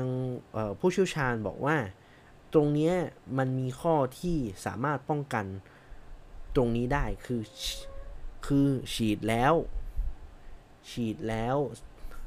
สามารถให้ งดการออกกำลังกายหลังการฉีดเอาง่ายๆว่าหนึ่งเดือนหลังจากหนึ่งเดือนหลังจากคุณฉีดเข็มได้หนึ่งเดือนหลังจากคุณฉีดเข็มได้ไม่ถึงประมาณช่วงเวลาหนึ่งเดือนครึ่งสินะครับหลังจากคุณได้รับเข็มหนึ่งเข็มสองเนี่ยนะฮะช่วงเวลาห่วงเวลาลงเก่าคุณห้ามเด็กกับพวกคุณห้ามออกกำลังกาย เพราะว่าเพื่อเป็นการป้องกันความเสี่ยงนั่นเองคือคือเอาง่ายว่าคุณฉีดได้แต่ลดความมันคือมันมีความเสี่ยงแต่หากว่า ฉีดแล้วมันมีวิธีการที่ลดความเสี่ยงได้อยู่นะครับ แต่ข้อกังวลคราวนี้หลายคนก็สับสนเชื้อตายว่า เออ เชื้อตายเนี่ยมันก็มีประสิทธิภาพระดับหนึ่งนะ ถึงแม้ว่ามันอาจจะไม่เท่าไฟเซอร์ หรือเออไม่ได้ไม่ได้เท่ากับเอ็มเอแต่ว่าเขารู้สึกว่าเชื้อตายมันมีความปลอดภัยอะแต่คำถามที่หลายคนกังวลใจ พ่อแม่หลายคนกังวลใจคือ ณเวลานี้วัคซีนเชื้อเชื้อตายอย่างชิโนแวคกับชิโนฟาร์มเนี่ย ยังไม่ได้มีข้อมูลทางการวิจัยในเรื่องนี้มากนัก มีเพียงชิโนฟาร์มเท่านั้นที่กำลังในส่วนของในส่วนของการฉีดในเฟสที่ 2 ผ่านพ้นไป ฉะนั้นเรื่องนี้เนี่ยก็ต้องยอมรับว่า ต้องออยเองหรือผู้ที่เกี่ยวข้องต้องพิจารณาเรื่องนี้อย่างละเอียด คือไฟเซอร์เขาเคลียร์แล้วครับ แต่เชื้อตายผมก็ต้องฝาก ต้องฝากหน่วยงานที่เกี่ยวข้องว่าต้องพิจารณาอย่างละเอียด เพราะนี่คือหัวเรียวหัวต่อว่า คือผู้คือผู้ปกครองหลายคนก็ก็มีความกังวลว่า ฉีดแล้วลูกหลานของท่านจะจะมีผลกระทบในหรือเปล่า เพราะว่าในวันที่มันคือมันไม่ใช่เวลาที่จะต้องมาแบบมาลองภูมิกันกันคนในประเทศนะฮะ ผมย้ำว่าทุกกระบวนการมันจะต้องมีการ approve หรือการตรวจสอบ ตรวจสอบมาก เขาเรียกว่าตรวจสอบ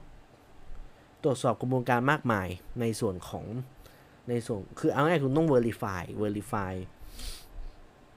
verify ของของผลการทดลอง แล้วก็การทดสอบในระยะคลินิก 2-3 อะไรก็ว่าไปนะครับไม่ใช่ว่าไม่ใช่ว่าผลการวิจัยมันยังไม่ค่อยเคลียร์แต่คุณแต่คุณเอาเอาเอาวัคซีนมาฉีดให้กับเด็กแล้ว ในมุมมองผมนะ ฉะนั้นผมก็ผมก็ไม่ค่อยเห็นด้วย คือไม่ใช่ไม่เห็นด้วยไม่ให้ฉีดนะแต่ว่ามันต้องมีการรับรองมันต้องมีการ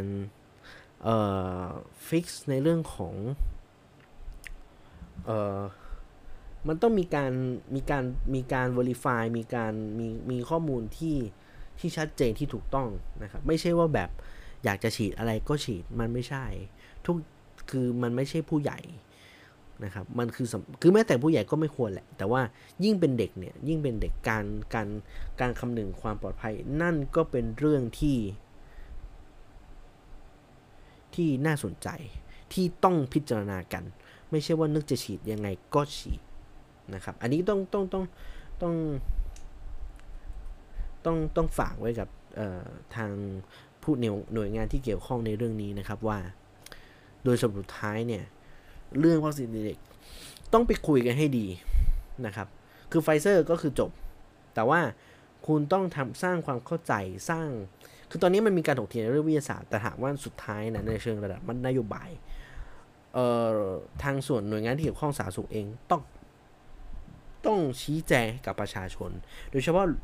พ่อแม่ของบุตรหลานทุกท่านที่จะต้องได้รับอยู่ในที่อยู่ในเกณฑ์ต้องได้รับวัคซีนโควิดนะฮะว่า คุณมีวิธีการจัดการอย่างไร คุณต้องให้ข้อมูลกันอย่างตรงไปตรงมา เพราะว่าแน่นอนลูกใครใครก็รักถูกต้องไหม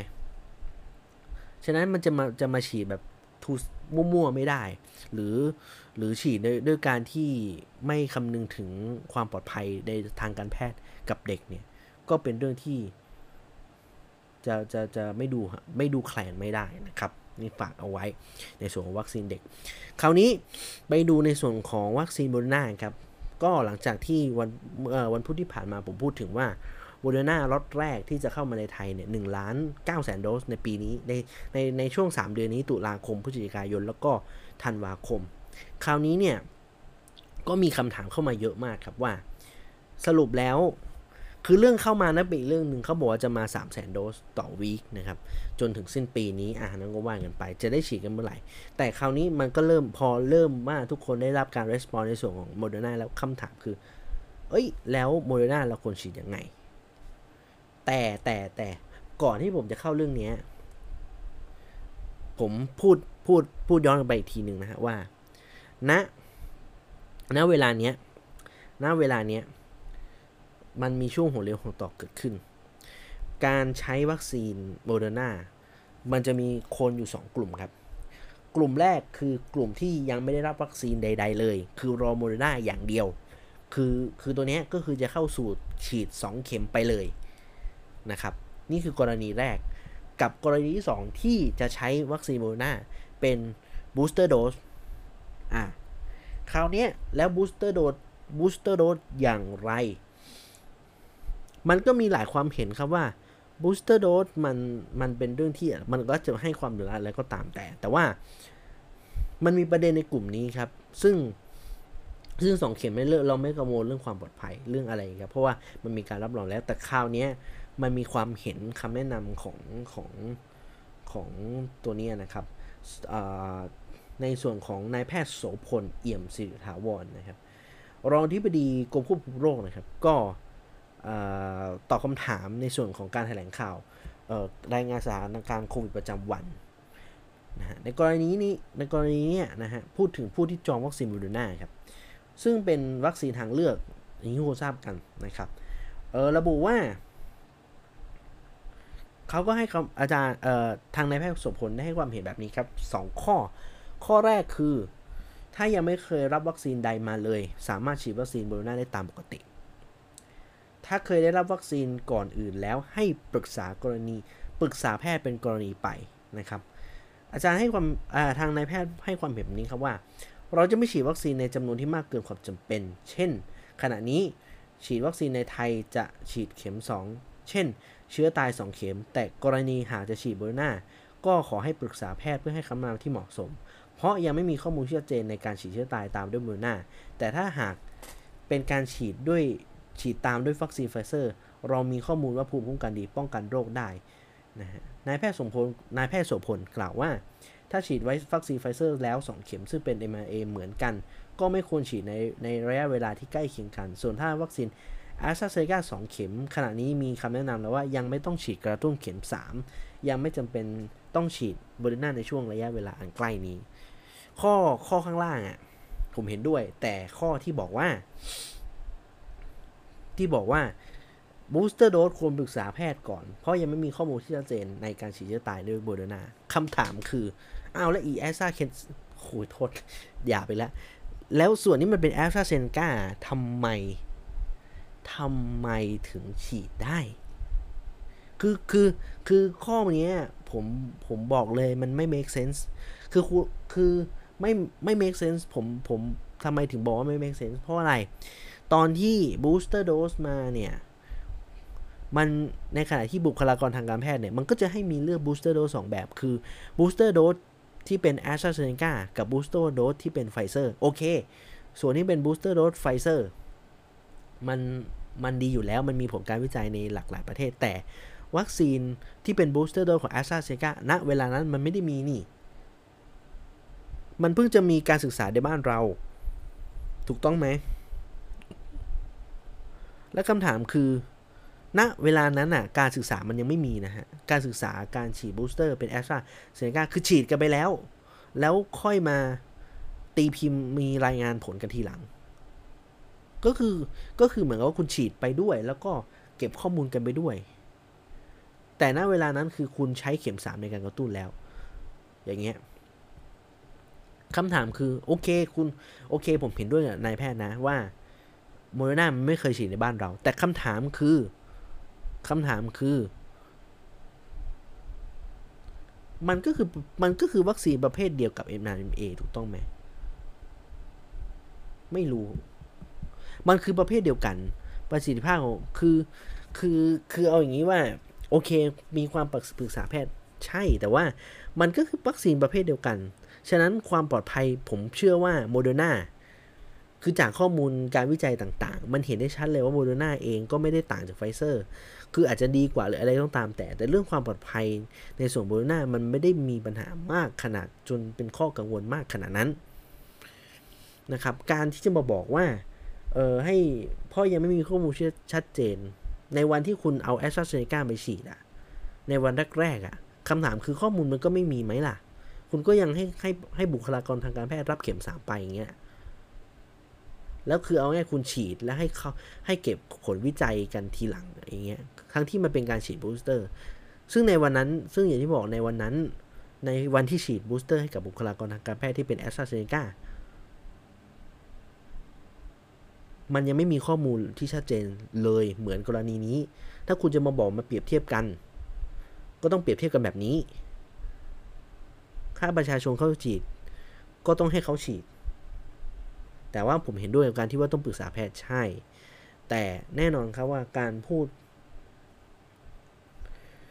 ในการพูดแบบนี้มันก็มันมันก็ไม่ค่อยถูกว่า มันก็เป็นการขวางเรือเฉยๆอะ่ะเพราะว่าคคือคือการให้ข้อมูลแบบนี้มันเป็นการการซีหรือเปล่า มันเป็นการให้ข้อมูลที่ที่มันดูไม่ make sense ในเรื่องนี้สักเท่าไหร่ เพราะว่าคือกรณีถ้าผมพูดแอสตราอย่างเงี้ยคุณก็ทำแบบนี้กับแอสตรา คุณไม่ได้ทำแบบนี้กับแอสตราดิคุณก็บอกว่าคุณก็ฉีดฉีดเข้าไปเลยโดยที่ไม่ไม่ถามไม่ถามคนฉีดสักคำเอาสิ นะฮะ ผมผมไม่รู้นะ คือมันเป็นอะไรกับโมเดอร์นาคือมันเป็นวัคซีนที่เอ่อมันเป็นวัคซีนที่คุณจะต้องฉีด มันเป็นวัคซีนที่เราซื้อมา ผมก็เสียเงินไปซื้อ เพื่อจะเอาไปเป็น booster dose คำถามคือ ผมพร้อมจะเสี่ยงไหมเสี่ยง โอเค แต่ว่าผมมาฉีดซิโนแวคมากี่เดือน ถ้าถึงเวลานั้นที่ได้รับวัคซีนโมเดอร์นามันกี่เดือนแล้ว แล้วมันก็รู้ทั้งรู้ว่าซิโนแวคสองเข็มตอนนี้มันเอาเดลต้าไม่อยู่ มันก็รู้กันอยู่ และคราวนี้คำถามคือกว่าคุณจะเอาเข็มสามมาให้ประชาชนน่ะ มันอีกเมื่อไหร่เอาเอาเกณฑ์แค่ว่าซิโนแวคคือไม่ได้เป็นคนเห็นแก่ตัวนั้นคือมันก็มีบางคนที่ยังไม่ได้รับวัคซีนซิโนแวค ยังไม่ได้วัคซีนสักตัวเดียว ใช่ อันนั้นก็อีกประเด็นหนึ่ง แต่หากว่าในส่วนที่เป็นวัคซีนที่เป็น booster dose ถ้าคุณต้องการคุมการระบาด คุณจะต้องทำทุกอย่างควบคู่กัน ณ เวลานี้คนที่ชิโนแวคสองเข็มมันเหมือนเทียบเท่า เทียบเท่าคนไม่ได้ฉีดวัคซีน แค่มีภาษีต่อที่ดีกว่า เท่านั้นเอง แต่ถ้าเขาบอกว่าเขาไม่ได้แย่งเข็ม 3 กับ booster dose คือเขาจะเอา booster dose เป็น mRNA ซึ่งเป็นสตังที่เขาซื้อมา ก็ต้องให้เขาฉีด คุณไม่มีสิทธิ์มาสั่ง คือแนะนำได้ แต่ว่ามันไม่มีสิทธิ์จะไปริบอะไรของเขานะครับ ฉะนั้นก็นั่นแหละเป็นมุมมองที่ฟังดูแล้วก็ก็ฟังแล้วมันก็ขิดตะขวงใจพอสมควรนะนะฮะคือเขาบอกว่า คืออย่างที่ผมพูดอะอาจารย์แพทย์ท่านหนึ่ง ผมขี้เกียจอ่านชื่อ ก็บอกว่าติดเชื้อแล้วฉีด อะอะไรนะ ฉีดสองเข็มแล้วติดโควิดภูมิคุ้มกันเพิ่มขึ้นเทียบเท่าไฟเซอร์ มันไม่ต้องพูด เพราะใครก็ไม่อยากติดโควิดถูกต้องไหมล่ะ คือสิ่งที่คนพูดคือควรที่จะต้องเอา booster มาให้ฉีด แล้วมัน boost ไปถึงระดับนั้น ไม่ใช่ว่าใช้การติดโควิดเป็นเป็น booster dose มันผิดหลักมันมันไม่ใช่ เออ นะฮะ ผมไม่รู้อะ คือคือคือคือือไม่เข้าใจว่ามันเป็นอะไรกันหมดนะฮะ คือคือคือคือแพทย์ก็ต้องให้ข้อมูลกันตามเป็นจริง คือจะมาพูดอะไรในสิ่งที่ชี้นำในสิ่งที่มันมันมันไม่ถูกต้องก็ไม่ควรชี้ คือคือลืมจยาแพทย์กันไปหมดแล้ว หรืออะไรยังไงไม่ทราบนะฮะโอ้ยขออภัย แต่มันมันร้อนจริง ๆ เพราะว่ามันมันแน่นอนว่าเอ่อในเมื่อคุณให้วัคซีนโบนาเป็นวัคซีนทางเลือก ฉะนั้นการที่การที่ คุณจะมากีดกันไม่ถูก คือเป็นเรื่องที่ทางคือแน่นอนผู้ฉีดเขารับผิดชอบในส่วนที่นี้อยู่แล้ว เพราะมันเป็นสิ่งที่เขาเลือกเอง ไม่ใช่ว่ารัฐบาลเลือกวัคซีนตัวนี้ให้แล้วให้ประชาชนรับเข้าเอง มันคนละกรณีกันนะครับนะคือตอนที่คุณเอาชิโนแวคชิโนวัคซีนสูตรไข้คุณไม่ถามประชาชนสักคำอะคุณไม่ถามประชาชนสักคำว่าว่าแบบ เฮ้ย มันมีดีไม่ดีมันมันมีนู่นนั่น แต่คุณเอาวัคซีนฉีดให้เขาเลยจบอย่างเงี้ยเหรอ มันไม่ใช่นะครับ ฉะนั้นเรื่องนี้ก็มันเป็นสิ่งที่เเลือกกันมาแล้ว เลือกกันมาแล้วนะครับ วัคซีนที่ที่เขาจะเลือกก็เลือกกันมาแล้วนะขอไปเดือดอะคือคืออ่านแล้วมันก็เดือดอะเอออะโอเค คราวนี้ครับ คราวนี้เรามากันต่อคำถามเรื่องวัคซีนบโรนาครับ ผมขอบคุณอาจารย์มนพนะครับพิทักษ์ภากรของศิริราชเขาให้ความเห็นในเรื่องนี้ครับว่าในส่วนของการเปิดประเทศตรงนี้ครับ เอ้ยในส่วนของออการฉีดวัคซีนโมเดอร์นาเออไปหาคน re เยอะมากทวิตเนี้ยคือคือคือคือเอาง่ายว่าคนที่พูดเรื่องของ booster dose แล้วพูดกันอย่างพูดเรื่องวัคซีนกันอย่างแฟร์ผมผมด้วยความเคารพ แนะนำว่าให้ไปฟังอาจารย์มานพพูด อาจารย์มานพให้คำแนะนำเพราะเขาค่อนข้างแฟร์เรื่องการให้ข้อมูล เพราะเพราะผมยอมรับว่าอาจารย์มานพเองให้ข้อมูลกันอย่างตรงไปตรงมา แล้วก็เป็นไปตามในส่วนของวิทยาศาสตร์ เพราะอาจารย์เขาอ่าน paper เยอะจริง ๆ คือเวลาผมอ่าน ผมก็ล้อตามอาจารย์ ผมก็ฟังอาจารย์พูดเอออาจารย์ให้คำแนะนำนะครับอาจารย์ทวิตไว้เมื่อประมาณช่วงเช้าลองลองไปไปไปไปไปค้นในทวิตนะแต่ว่าผมผมเล่าให้ให้อาจารย์ฟัง อาจารย์ Q&A เยอะมากนะครับ ผมเล่าให้ฟังเลยแล้วกัน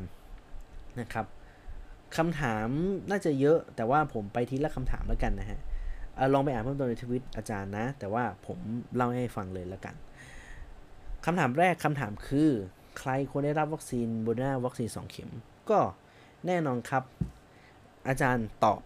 ว่ามีคนอยู่ 2 กลุ่ม ก็คือกลุ่มที่เป็น adult ผู้ใหญ่ที่ไม่เคยรับวัคซีนเลย กับในส่วนของเด็กอายุที่มีอายุ 12 ปีขึ้นไป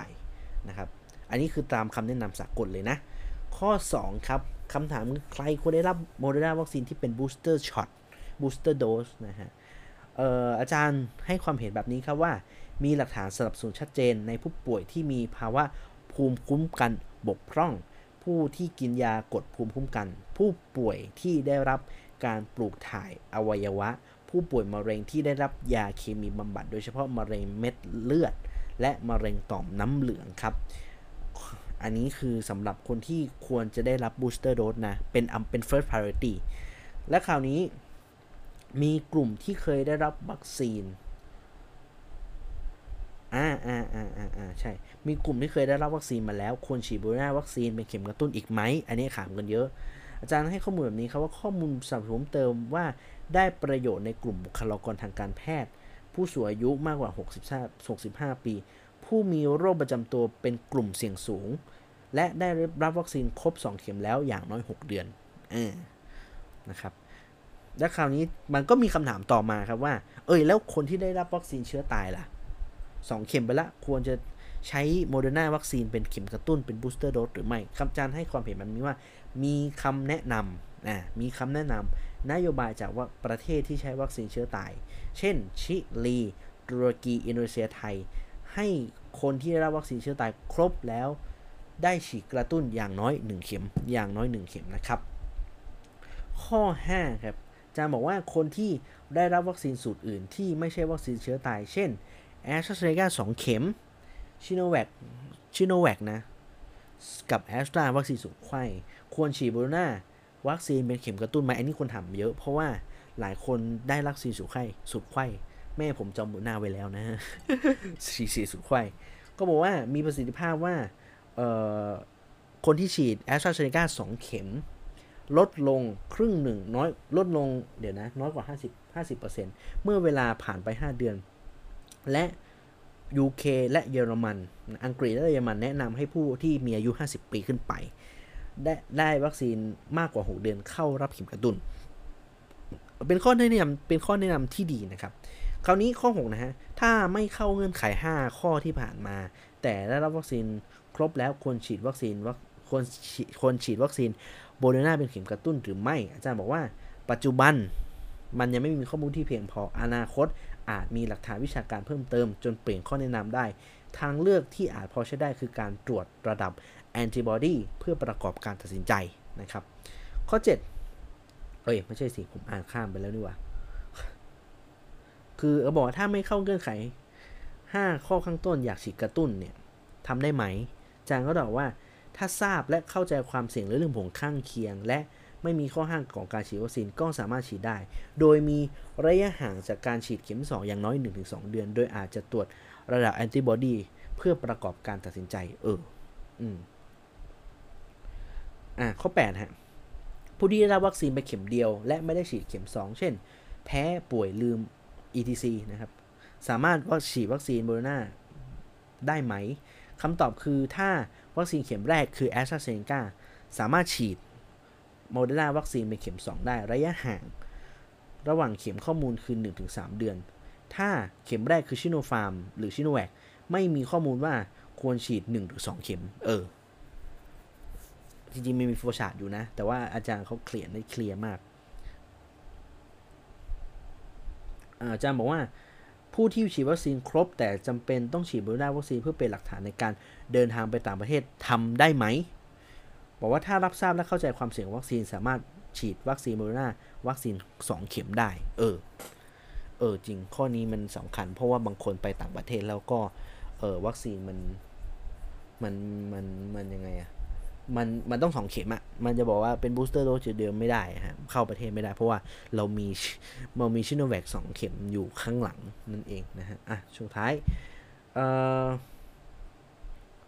ผู้ที่ไม่เข้าเงื่อนไขใดๆเลยฮะ แต่อยากฉีดโบนาสองเข็มทำได้ไหม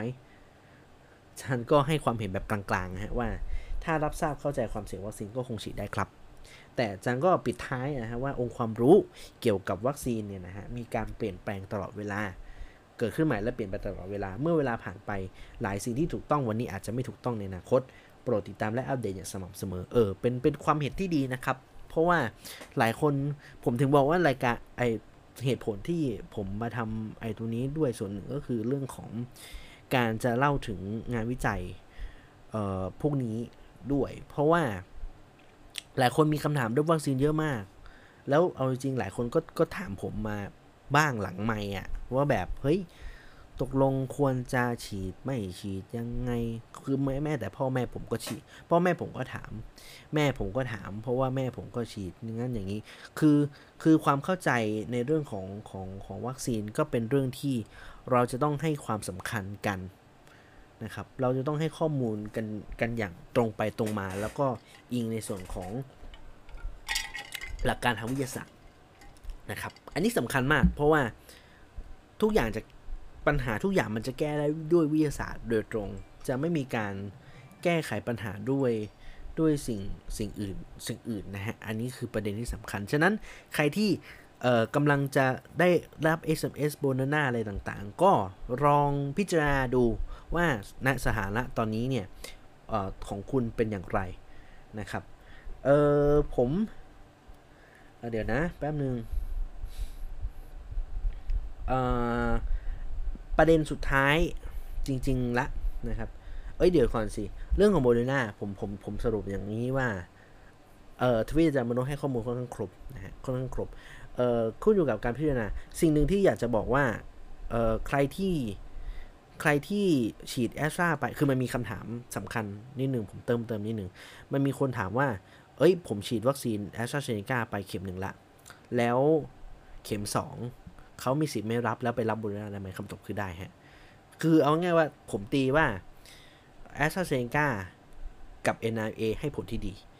คือถึงแม้ว่าการวิจัยมันอาจจะไม่ค่อยเจอโมเดอร์นาแต่ว่ามันเจอในส่วนของที่เป็นที่เป็นของไฟเซอร์ แต่ว่าคือวัคซีนมันเป็นประเภทเดียวกันฮะ ฉะนั้นความความต่างมันอาจจะไม่ได้มีมีความต่างที่ที่ที่ต่างกันจนแบบฟ้ากับเหวอะ เออ ฉะนั้นก็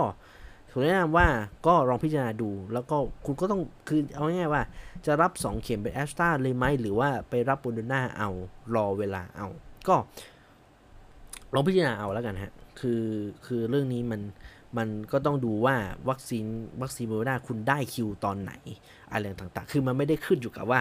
คุณได้คุณต้องถามว่าคุณได้วันไหนณณเวลานั้นคุณฉีดเข็มแรกเข็มสองสถานการณ์ฉีดวัคซีนของคุณมันอยู่ในในในในช่วงเวลาตรงไหน ตรงนั้นต้องดูกันอีกทีนึงนะครับ อันนี้เราก็ต้องพิจารณากันอีกทีหนึ่งเพราะผมเชื่อว่าเอาจริงอะวันนี้เอาจริงถ้าย้อนกันไปเมื่อประมาณสักสองสามเดือนอะเรื่องวัคซีนอาจจะไม่มันอาจจะมันอาจจะเป็นอีกเรื่องหนึ่งมันคือเนื้อหามันจะไม่ได้พูดกันงานวิจัยไม่ได้เยอะไม่ได้ไม่ได้พูดถึงเรื่อง booster dose มากเท่าไหร่ แต่ช่วงหลังมันมีงาน booster dose มาเยอะขึ้น นั่นคือสิ่งที่บอกว่าในช่วงเวลาแค่สองสามเดือน เอาง่ายๆว่าเด็กอีกสองสามเดือนน่ะไป สิ้นปีก็จะมีงานงานวิจัยเข้ามาเรื่อยๆ เกี่ยวกับเรื่องของวัคซีนเพราะผมเชื่อว่าคือในเรื่องโควิด เราต้องอยู่มันอีกยาว แล้วก็แน่นอนว่ามันก็เป็นเรื่องที่เราก็ไม่รู้อนาคตเหมือนกันว่าเดลต้ามันจะกลายร่างเป็นตัวอื่นไหม นี่คือสิ่งที่เราจะต้องเอ่อต้องต้องให้ต้องเอ่อเขาเรียกไงทบทวนกันไปเรื่อยๆนะฮะให้อ่านกันไปเรื่อยๆอย่างนี้ดีกว่าครับ เพราะว่าเอ่อ มันมันเปลี่ยนไปทุกวันจริงๆนะครับวิทยาศาสตร์มันไปเร็วนะฮะในปัจจุบันนะครับก่อนที่จะไปสุดท้ายนะ ก็เอ่อทวิตของทางเอริกโชพูนะฮะผมตาม Twitter แกอาจารย์แกเป็นเขาเป็นเขาเป็นนักวิทยาศาสตร์นะครับนักเขียนนะฮะเรื่องทางการแพทย์นี่แหละ เขาทวิตเมื่อเมื่อประมาณสักสิบประมาณเช้าเช้านี้ครับ เออเขาบอกว่า ทวิตว่า is interesting to watch certain FDA scientists and U.S. Public Health expert discuss all hastily เอ่อ critical อะผมผมผมไม่อ่านภาษาอังกฤษ เดี๋ยวคนจะงง เดี๋ยวมันเสียเวลาฮะ เอาแปลง่ายๆว่าตอนนี้เนี่ยเอ่อทางนักวิทยาศาสตร์ของทางเอ่อของทางสของทางสหรัฐนะออยอะไรต่างๆ ก็กำลังมีการเอ่อเขาเรียกไง ดิสคัตกันนะครับทั้งเรื่องในในเรื่องของการเรื่องของประสิทธิภาพของวัคซีนที่ลดลงนะครับของของวัคซีนหลังจากผ่านเวลาไปนะแล้วก็เรื่องของการ booster dose นะครับในส่วนของอิสราเอลแล้วก็อันนี้คือมันก็เป็นประเด็นที่ในสหรัฐมันยังไม่มีการพูดถึงในเรื่อง booster dose แต่ว่าในในในประเทศอย่างอิสราเอลหรืออังกฤษเนี่ยเริ่มมีข้อมูลในเรื่อง booster dose แล้ว อันนี้ก็อาจารย์ก็ว่าเดี๋ยวเขาต้องจับตามองกันต่อไปอะไรเงี้ยนะฮะคือเขาเป็นเขาเป็นคนสหรัฐไง เออ ฉะนั้นก็ในเรื่องบูสเตอร์โดสหลายประเทศเริ่มมีการพูดถึงเรื่องนี้แล้ว แต่ว่าในในในในส่วนของประเทศประเทศประเทศประเทศอื่นเนี่ยยังไม่ได้มีข้อมูลชัดเจน อะ เออ คราวนี้ เข็มสามเข็มสามโอ้วันนี้เลยขออนุญาตเลยเวลาพอสมควรนะฮะ เข็มสามของของณเวลานี้นะครับ ก็หลายประเทศเริ่มฉีดเข็มสามแล้วนะครับ อินโดนีเซีย เดือนที่แล้วเออเดือนเดือนเจ็ดละนะครับ อินโดนีเซียฉีดซิโนแวคไปแล้วมันไม่ได้เรื่อง ใช้คำนี้นะฮะก็ก็ให้เข็มสามเป็นโมเดอร์นาไปแล้วนะครับ ให้กับบุคลากรทางการแพทย์ในเดือนสิงหาคม คราวนี้ในประเทศในในกลุ่มประเทศอย่างอิสราเอลชิลีนะอิสราเอลเนี่ย ก็ให้ booster dose กับคนที่ฉีดวัคซีนครบ 2 เข็มแล้ว โดยมีอายุตั้งแต่ 12 ปีขึ้นไปนะครับ คราวนี้ชิลี ชิลีเนี่ยก็ให้วัคซีนที่เป็น booster dose สำหรับคนที่รับซิโนแวคไปแล้วนะครับ คราวนี้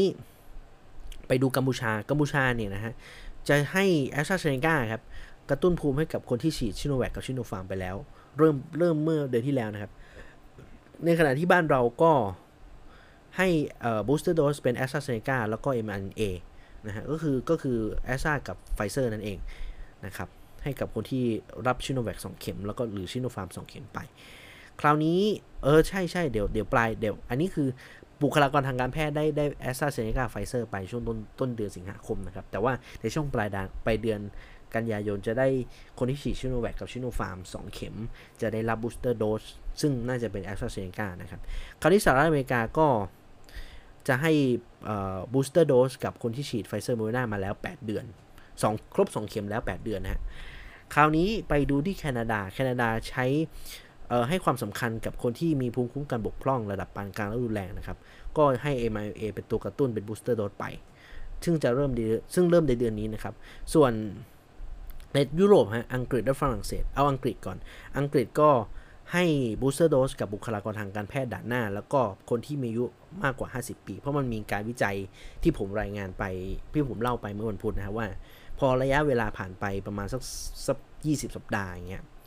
บุคคนที่มีอายุ 50 ปีเนี่ยภูมิภูมิกันของโควิด ตกเร็วคนที่เป็นกลุ่มอายุ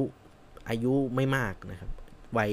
วัยเอ่อวัยเด็กแล้วก็วัยผู้ใหญ่นะครับ ซึ่งผู้สูงอายุจะตกเร็วมากนะครับ จึงจึงอังกฤษจึงให้คำแนะนำแบบนี้คราวนี้ฝรั่งเศสนะก็ให้บูสเตอร์โดสกับคนที่อยู่ในบ้านบ้านพักคนชรา แล้วก็อายุมากกว่า6 65 ปี แล้วก็ ผู้มีในส่วนของโรคประจำตัวนะครับ ส่วนเกาหลีใต้นะครับก็จะเริ่มในเดือนหน้านะครับก็จะเป็นในส่วนของคนที่มีระบบภูมิคุ้มกันอ่อนแอเสี่ยงสูง แล้วก็คนที่ฉีดวัคซีนครบ 2 เข็มมาแล้ว 6 เดือน ฉะนั้นเรื่องบูสเตอร์โดสเป็นเรื่องที่เออเอาเข้าจริงเป็นเรื่องที่ไม่ได้ไกลตัวอีกต่อไปแล้วนะครับ ไม่ใช่เรื่องที่ไม่ใช่เรื่องที่เราเราคิดเองเออเอง เพราะว่าหลายประเทศเริ่มที่จะคือจริงๆมันเริ่มมีการวิจัยว่า อย่างที่ผมรายงานไปว่า มันเริ่มมีการวิจัยที่ว่าพอไปแล้วเวลาผ่านไป6เดือน ภูมิมันตก ภูมิคุ้มกันมันตก ซึ่งการที่ภูมิคุ้มกันมันตกเนี่ย เราจะต้องบูสเตอร์โดสมันเพื่อให้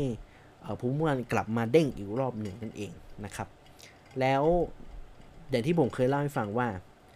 เเราต้องฉีดวัคซีนวัคซีนโควิดไปเรื่อยๆครับ แต่แค่ว่าแกลบระหว่างเข็มระหว่างเข็มจะนานมากขึ้น เพราะว่าผมเชื่อว่า ผมเชื่อว่าผมเชื่อว่าในส่วนของภูมิคุ้มกัน มันจะค่อยๆ ลดลงในในเทรนที่ที่เป็นที่มีความชันของมันอยู่นะครับ เรื่องนี้มันมีให้พูดคุยกันเยอะครับ แล้วก็ผมเชื่อว่างานวิจัยเกี่ยวกับที่เป็น booster dose หน้าในช่วงระยะเวลาหลังจากนี้น่าจะมีข้อมูลให้เห็นมาเรื่อยๆ อย่างแน่นอน ซึ่งถ้ามี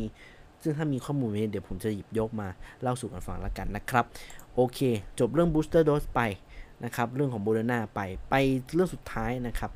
คราวนี้เออจริงๆ สั้นๆฮะวันนี้อ่าเรื่องของ ATK ครับ ATK อย่างที่ทุกคนทราบมหากราบนั้นเราจะไม่พูดอันนั้นเป็นเรื่องที่ที่น่าจะจบไปแล้วครับ เพราะว่ามีการส่งมอบต่างๆส่วนเรื่องการฟ้องร้องต่างๆ เกี่ยวกับเรื่องนี้ไม่แน่ใจว่าจะเกิดขึ้นไหมแต่ว่าก็รอติดตามกันดูแล้วกัน แต่ว่าในส่วนของ ADK ในเรื่องตอนนี้ ADK เข้ามาในไทยแล้วที่ที่ทางสปตช ได้องค์การบริษัทอะไรต่างๆ เขาได้ทำการเซ็นสัญญาอะไรกันเรียบร้อยแล้วนะครับ แล้วก็ในส่วนของมีการพิธีรับมอบอะไรต่างๆละ คราวนี้ ATK ครับ หลายคนถามว่า ผมเคยผมเคยเล่าว่าแจ้งเกณฑ์ในส่วนของ ATK ไปแล้วว่า เอ้ยเราจะต้องเราจะต้องรับ ATK ได้ช่องทางไหนบ้าง ในพื้นที่ภูมิภาคก็อาจจะรับตามรับตามออสมอะไรต่างเขาจะมีในส่วนของ ATK มาให้ แต่ว่าสำหรับคนที่ในอยู่ในเขตพื้นที่กรุงเทพมหานครอะไรต่างๆนะครับ ก็ มีการรับในส่วนของออในส่วนของรับเอ่อ ATK นะครับ ในผ่านทางแอปเป่าตังนี่นี่ผม ซึ่งในในแอปเป่าตังเมื่อเช้าผมเปิดเล่นๆนะฮะ ซึ่งเข้าในข้างในในในในไส้ในอะฮะจะต้องมีการกรอกอะไรต่างๆ กรอกข้อมูลความเสี่ยงอะไรต่าง ซึ่งแน่นอนว่าเออเขาจะให้ 2 ชุดเท่าที่เข้าใจนะครับ ซึ่งตรงนี้ก็ ต้องดูต่อนะครับ เพราะว่าหลายคนมีคำถามว่าเออ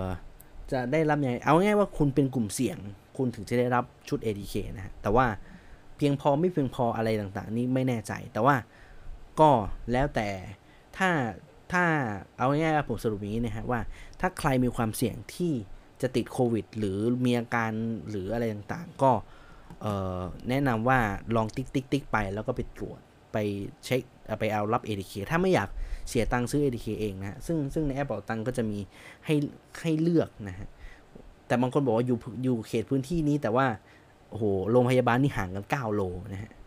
ที่ผมลอง search เมื่อผมอยู่นครปฐมไงศาลายานครปฐมไง แล้วก็ เอ้ย ลอง search ดูว่ามันมีร้านยาเครือข่ายที่ไหนบ้างปรากฏว่าต้องไปเอาบางแคฮะ9กิโล ขับรถขี่รถไป9กิโล โอ้ย ดูยุ่งยากเหลือเกิน แต่ว่า ผมเข้าใจว่าน่าจะเป็นส่วนใหญ่อันนี้น่าจะเป็นในเขตกรุงเทพซะเป็นส่วนใหญ่นะครับ ฉะนั้นใครอยู่กรุงเทพก็อาจจะได้เปรียบในส่วนตรงนี้ แต่ว่าใครอยู่ต่างจังหวัดก็ลอง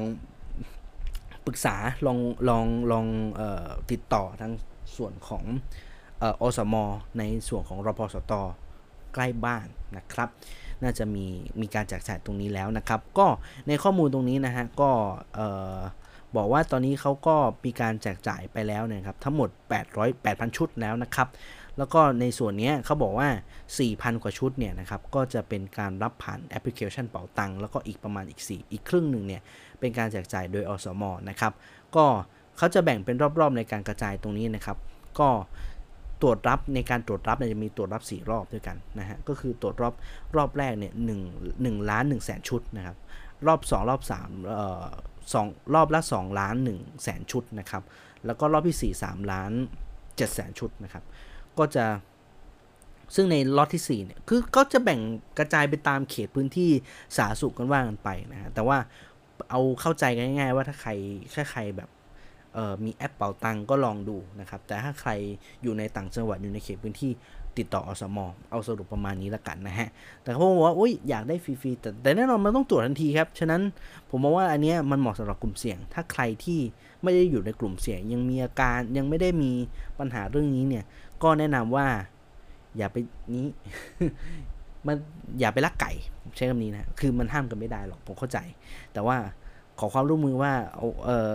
คือจำนวนมันแค่ 8.5 ล้านชุดเองนะฮะ ฉะนั้นก็แนะนำว่าให้ สำหรับคนที่อยู่ในกลุ่มเสี่ยงดีกว่านะครับ ในส่วน ATK ซึ่งแน่นอนว่าบางคนก็ก็มีหลายคนบอกว่าตรวจ ATK อันนี้ก็อย่าเพิ่งวางใจ มีคนแนะนำว่าให้ตรวจ ATK อีกเจ้าหนึ่งด้วยเป็นการ cross check อะ เพราะมันอาจจะมีเรื่องผลลวงผลเออผลลวงอะไรต่างๆ ก็มีคำแนะนำแบบนี้ก็ลองพิจารณากันก็แล้วกันนะฮะ ในส่วนนี้ โอเค วันนี้ครบถ้วน ครบถ้วนแบบโห ครบถ้วนหนึ่งชั่วโมงครึ่งเต็มๆเลยนะฮะ ก็ถือว่าวันนี้ ถือว่าอัดแน่นกันด้วยเนื้อหานะครับ ก็ใครที่สุดสัปดาห์นี้จะไปไหนก็ต้องระมัดระวังตัวกันเช่นเดิมนะฮะ แล้วก็ใครที่ลืมบอกนะฮะ รายการของเราจะเจอกันทุกวันจันทร์พุธศุกร์นะฮะช่วงต้นรายการไม่ได้พูดที่ลืมสคริปต์นะฮะ ไม่มีสคริปต์หรอกเเจอกันทุกวันจันทร์พุธศุกร์นะครับ เเวลาอัพเนี่ยมันน่าจะดึกๆหน่อยนะครับ แต่ว่าเเราเจอกันพูดทุกจันทร์พุธศุกร์นี่แหละนะครับ แล้วก็ผ่านสีช่องทางก็คือ a n c h o r นะครับ Apple Podcast แล้วก็ในส่วน Spotify นะครับ แล้วก็ Google Podcast นะครับ ก็หรือช่องทางใครมีก็คอมเมนต์ต่างๆ ส่งเข้ามาได้ฮะ เราเมีคำถามอยากจะถามหรือมีข้อคอมเมนต์ต่างๆ เดี๋ยวเข้ามาว่ากันเดี๋ยวพยายามจะมาตอบนะฮะ ถ้ามีข้อมูลอะไรอยากให้เล่าอะไรต่างๆ ก็ ส่งมาได้นะครับ วันนี้ขอบคุณสำหรับการติดตามครับ เดี๋ยวเจอกันอีกทีวันจันทร์ ขอให้ทุกคนมีความสุขในเอ่อลองเอ้ยไม่ long weekend สิ weekend เฉยๆไม่ long weekend ฮะ เจอกันใหม่วันจันทร์ครับ วันนี้ลาไปก่อนฮะ สวัสดีครับ